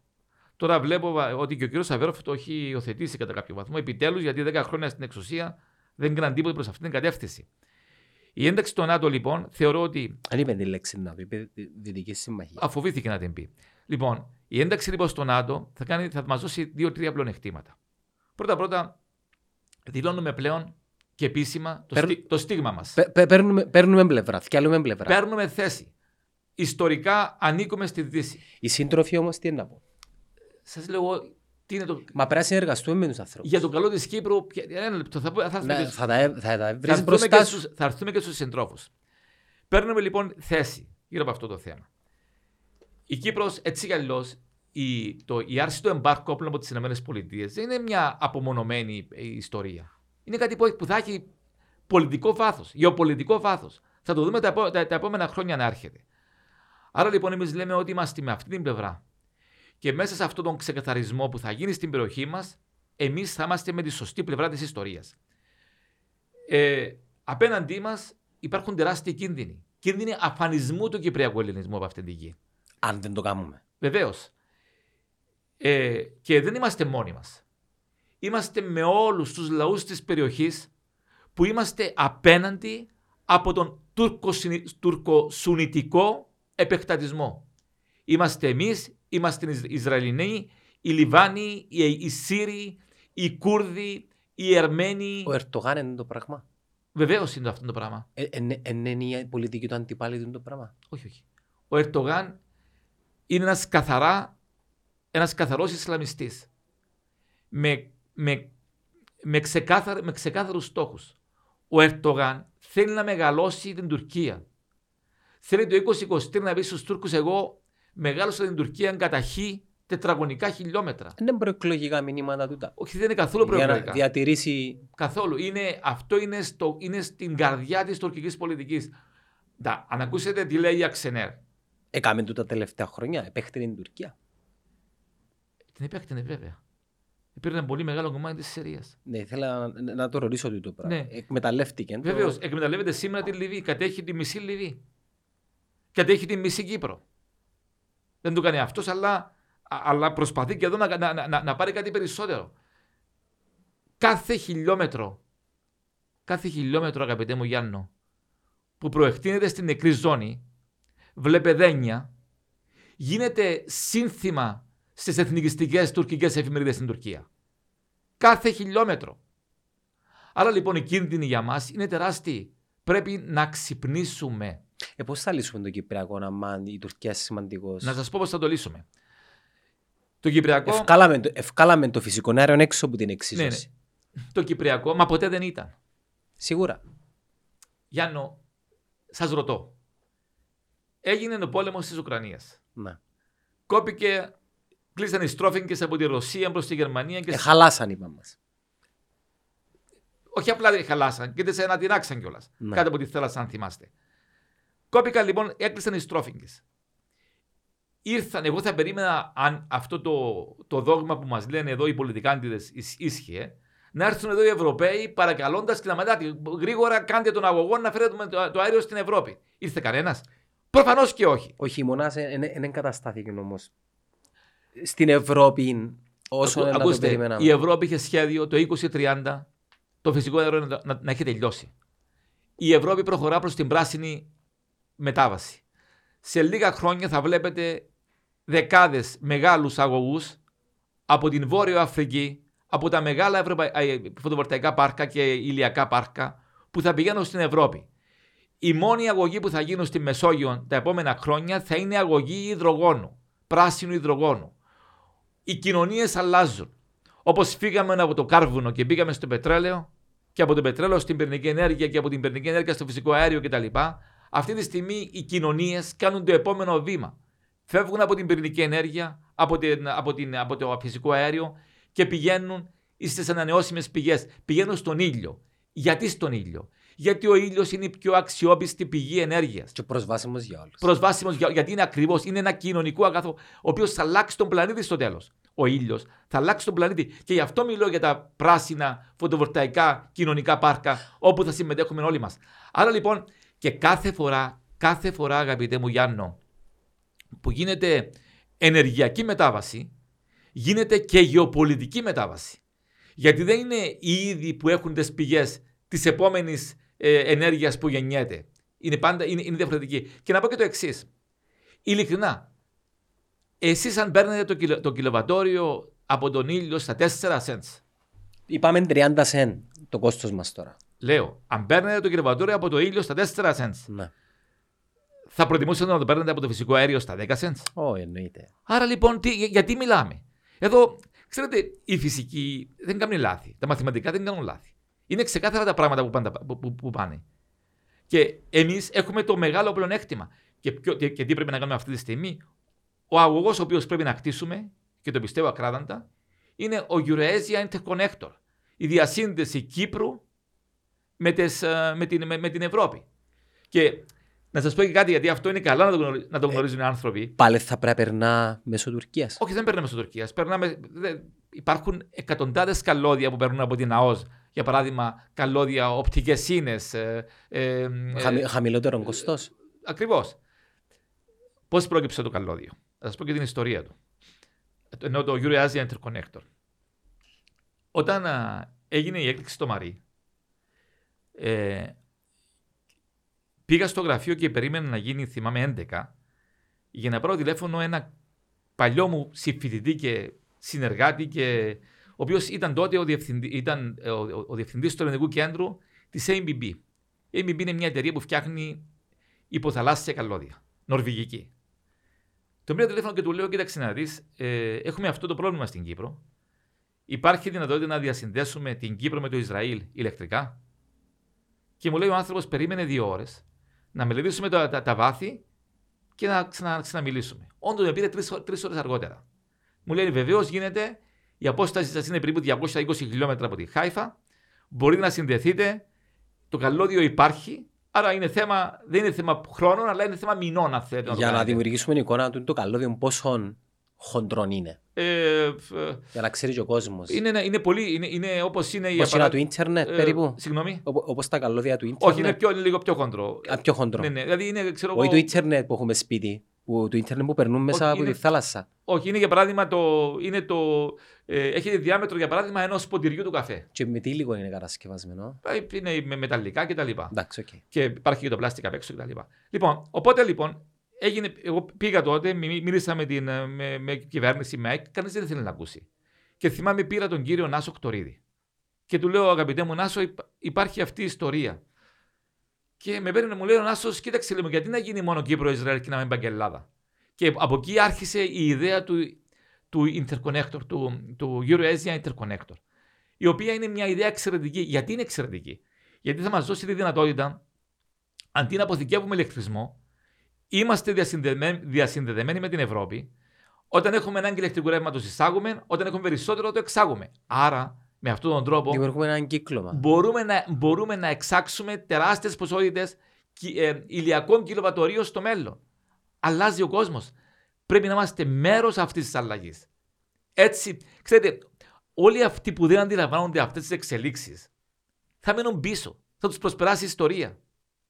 Μα νομίζω μας ε, προσπερνούν μας σαν χώρα αρκετά πράγματα. Δυστυχώς. Και ε, βλέπουμε ότι η νεολαία πλέον με την, ε, με τη χρήση του διαδικτύου γνωρίζει, ξέρει και δημιουργούνται δύο πράγματα. Είναι αυτοί που συμβιβάζονται με τη μετριότητα και πλέον ζουν μια, ε, μιας ζωή η οποία είναι οδική κάπου και είναι και εκείνοι που φεύγουν στην Κύπρο mm. και πάνε στο εξωτερικό ούτως ώστε να συμμετέχουν στην εξέλιξη των πραγμάτων. Και εκείνο που λέω συχνά είναι ότι χάνουμε πολλά ταλέντα, πολλούς σπουδαίους άνθρωπους, πρώτον λόγω οικονομικού και δεύτερον λόγω προοπτικής, επειδή δεν είναι μόνο τα λεφτά.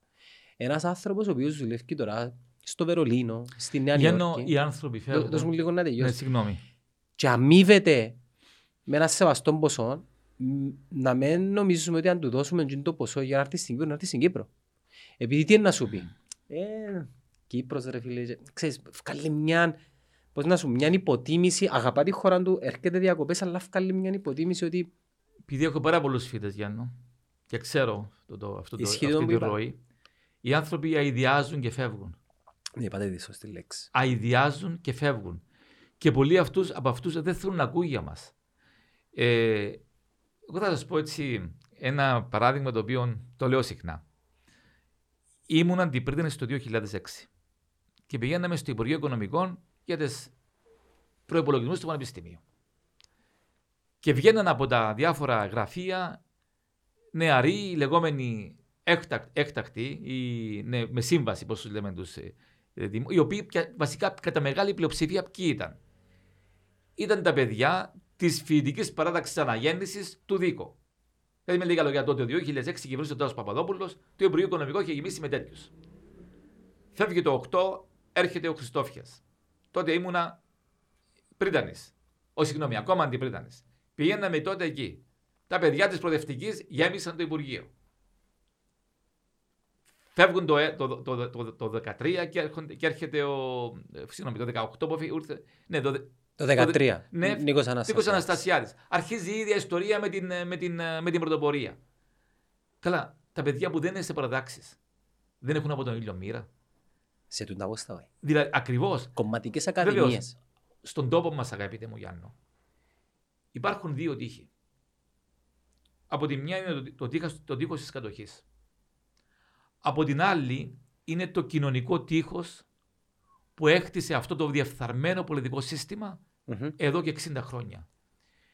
Είναι το τείχος που χωρίζει τους ανθρώπους σε αυτούς που, που έχουν πρόσβαση στην εξουσία και αυτούς που δεν έχουν. Είναι το τείχο που χωρίζει τους ανθρώπους αυτούς που διορίζουν ένα λοιπό σε ημικρατικού οργανισμούς και αυτούς που δεν θα διοριστούν ποτέ. Είναι το τείχο το οποίο παίρνουν τις πολυδομικέ χαλαρώσεις οι μεν και οι άλλοι δεν θα μπορέσουν ποτέ. Είναι το τείχο, είναι, το, είναι άνθρωποι που τη μια οι οποίοι έχουν πρόσβαση σε τουρκοκυπριακές περιουσίες, χαλίδικη γη και αυτοί που βλέπουν τις περιουσίες τα κατεχόμενα από μακριά. Λοιπόν, αυτό το κοινωνικό τείχος, εμείς θέλουμε να το κρεμίσουμε. Έχουμε σχέδιο να το κρεμίσουμε. Γιατί τα κοινωνικά τείχη χωρίζουν τους ανθρώπους. Διασπούν τους ανθρώπους. Άρα λοιπόν, το σχέδιό μας είναι ξεκάθαρο. Να ρίξουμε το τείχος της κατοχής και αυτό το κοινωνικό τείχος που χωρίζει τους ανθρώπους εδώ και 60 χρόνια.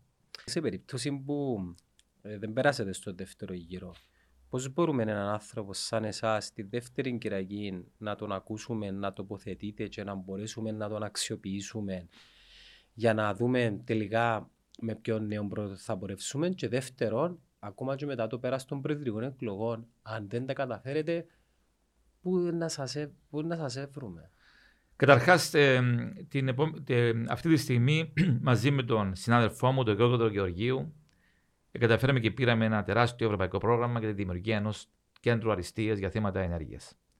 Άρα λοιπόν θα είμαι εκεί. Ε, όλα αυτά τα οποία έχω σας έχω περιγράψει γύρω, γύρω από τα θέματα ενέργειας, τα έχουμε σχεδιάσει, είναι εκεί. Θα τα βάλουμε μπροστά και θα προσπαθήσουμε με τεράστιες επενδύσεις, κυρίως από την Ευρωπαϊκή Τράπεζα Επενδύσεων, να τα εφαρμόσουμε για μένα το πρόγραμμα για τα πράσινα κοινωνικά φωτοβολταϊκά πάρκα είναι πρόγραμμα ζωής, είναι σχέδιο ζωής. Δεν είναι κάτι το οποίο θα το αφήσω στη μέση. Δεν έχω μάθει στη ζωή μου να αφήνω πράγματα στη μέση.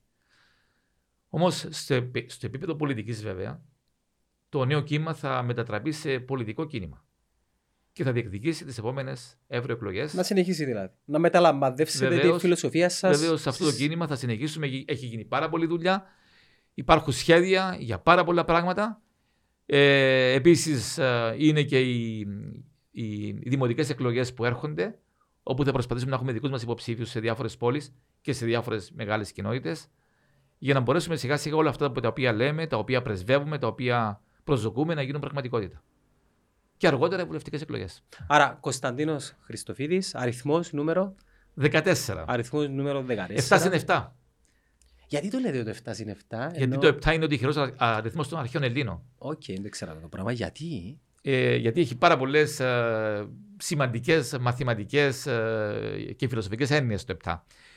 Και να σας πω και μια μικρή ιστορία γι' αυτό. Όταν ο, ο μεγάλος Στέλιος Κυριακίδης πήγε να τρέξει το μαραθώνιο της Βοστόνης, όταν είχε πει ήθελα να τρέξω για 7 εκατομμύρια πεινασμένους Έλληνες. 1946. Ε, του είπανε τι νούμερο θέλετε για τη φάνηλα σας, κύριε Κυριακίδη, τελτούζε το 7. Του είπα συγγνώμη, αλλά το 7 έχει δοθεί. Λέει ότι θέλω το 77 για να είμαι δύο φορές τυχερό. Δύο φορές το 7. Εντάξει. Και αυτό το νέο κύμα διοικείται από ένα 77 μελέ ε, ε, συμβούλιο και την καθημερινότητα το, το, το, το, την δική ένα συμβούλιο το οποίο λέγεται η 7 συν 7. Μπορείτε και, να... μας, ε, ε, και μας έπεσε τώρα το ρυθμό 14. Ήθελα να, να τους δώσω και το, την ιστοσελίδα σας στην οποία ε, εκτός που ευκολόχρηστη και user-friendly το πρόγραμμα είναι ανεπτυσσόμενο πλήρες, πολύ εύκολο να το, το διαβάσει κάποιος. Να δώσουμε την ιστοσελίδα είναι www Χριστοφίδης 2023. Εντάξει, να το βάλουμε anyway να και είναι και, το, είναι, και W, είναι και το νέο κύμα, το dog.cy. Ωραία, να τα βάλουμε και στην περιγραφή να φαίνονται. Εγώ χάρηκα την κουβέντα μας. Ε, λαμβάνω μια θετική ναύρα. Συμφωνούμε σε πάρα πολλά. Ευχαριστώ πάρα πολύ. Δεν τρέπουμε να το πω. Και ευελπιστώ να σας έχουμε είτε σαν πρόεδρο είτε όχι στο προσκήνιο και να μεταλαμπαδεύσετε τούτα που λέτε και σε άλλους ανθρώπους. Και... Για να μου να σας πω σε μια μικρή, να κλείσω μια μικρή ιστορία, μπορώ; Καλό. Να με άρκεψε με έναν ταρτί να με κλείσουμε. Σωστά. Το, κάπου κοντά στο 2004 δίδασκα για ένα διάστημα στο, στη Σανγκάη. Πήγαινα μια εβδομάδα κάθε μήνα περίπου. Όταν επιστρέφει κανείς από τη Σανγκάη, τότε ήταν, δεν, δεν είχαμε ακόμα τον, τον πόλεμο της Συρίας, προσγειώνεσαι στην αεροδρόμιο του Ντουμπάι και γύρω στις 6.30 το πρωί, πάντα ήδη απτήσει με τις Emirate, και γύρω στις 7.30 απογειώνεσαι από τη Σανγκάη για να έρθεις στην Κύπρο. Απογειώνεσαι λοιπόν από τη Σανγκάη και φτάνεις, σε, πετάς πραγματικά μέσα σε ένα νέφος σκόνης. Κάτω είναι έρημος, δεν βλέπεις τίποτα, πραγματικά είναι απίστευτο πράγμα. Ξαφνικά φτάνεις πάνω από τη Συρία, τα πράγματα γίνονται λίγο καλύτερα, πάνω από το Λίβανο και ξαφνικά η Μεσόγειος. Και η Κύπρος από κάτω, σε λίγο. Και τότε αντιλαμβάνεται κανείς ότι ζούμε στο πιο όμορφο μέρος του κόσμου. Ε, εδώ είναι μια παντεσία χρωμάτων. Το γαλάζιο, το λιγότερο γαλάζιο, το πιο γαλάζιο, το μαρίν, το πράσινο σιγά σιγά, τα χρώματα της Κύπρου, το κίτρινο, όπως τα σχεδιάζει και ο, και ο κύριος Αντρέα Δαδόματο που με πρότεινε ο ζωγράφος μας. Τότε λοιπόν, φτάνοντας πάνω από την Κύπρο, αντιλαμβάνεται κανείς ότι ζούμε στο πιο όμορφο μέρος της Κύπρου, της, του κόσμου. Είναι ένα μέρος το οποίο βέβαια η, μας αδίκησε η, η ιστορία, μας πρίκησε η γεωγραφία. Είμαι υποψήφιος γιατί λέγω καινούργια πράγματα, γιατί φρονώ διαφορετικά πράγματα, γιατί προσδοκώ διαφορετικά πράγματα, γιατί δεν είμαι μέρος αυτού του πολιτικού εγκατεστημένου. Είμαι υποψήφιος γιατί θέλω να αλλάξω πράγματα στον τόπο μου και να τον κάνουμε καλύτερο. Και για όλα αυτά έχουμε ένα συγκροτημένο, ολοκληρωμένο σχέδιο. Σας ευχαριστώ πάρα πολύ για αυτή την προσοχή. Εγώ ευχαριστώ. Στο Εμπανιδί. Να είστε καλά.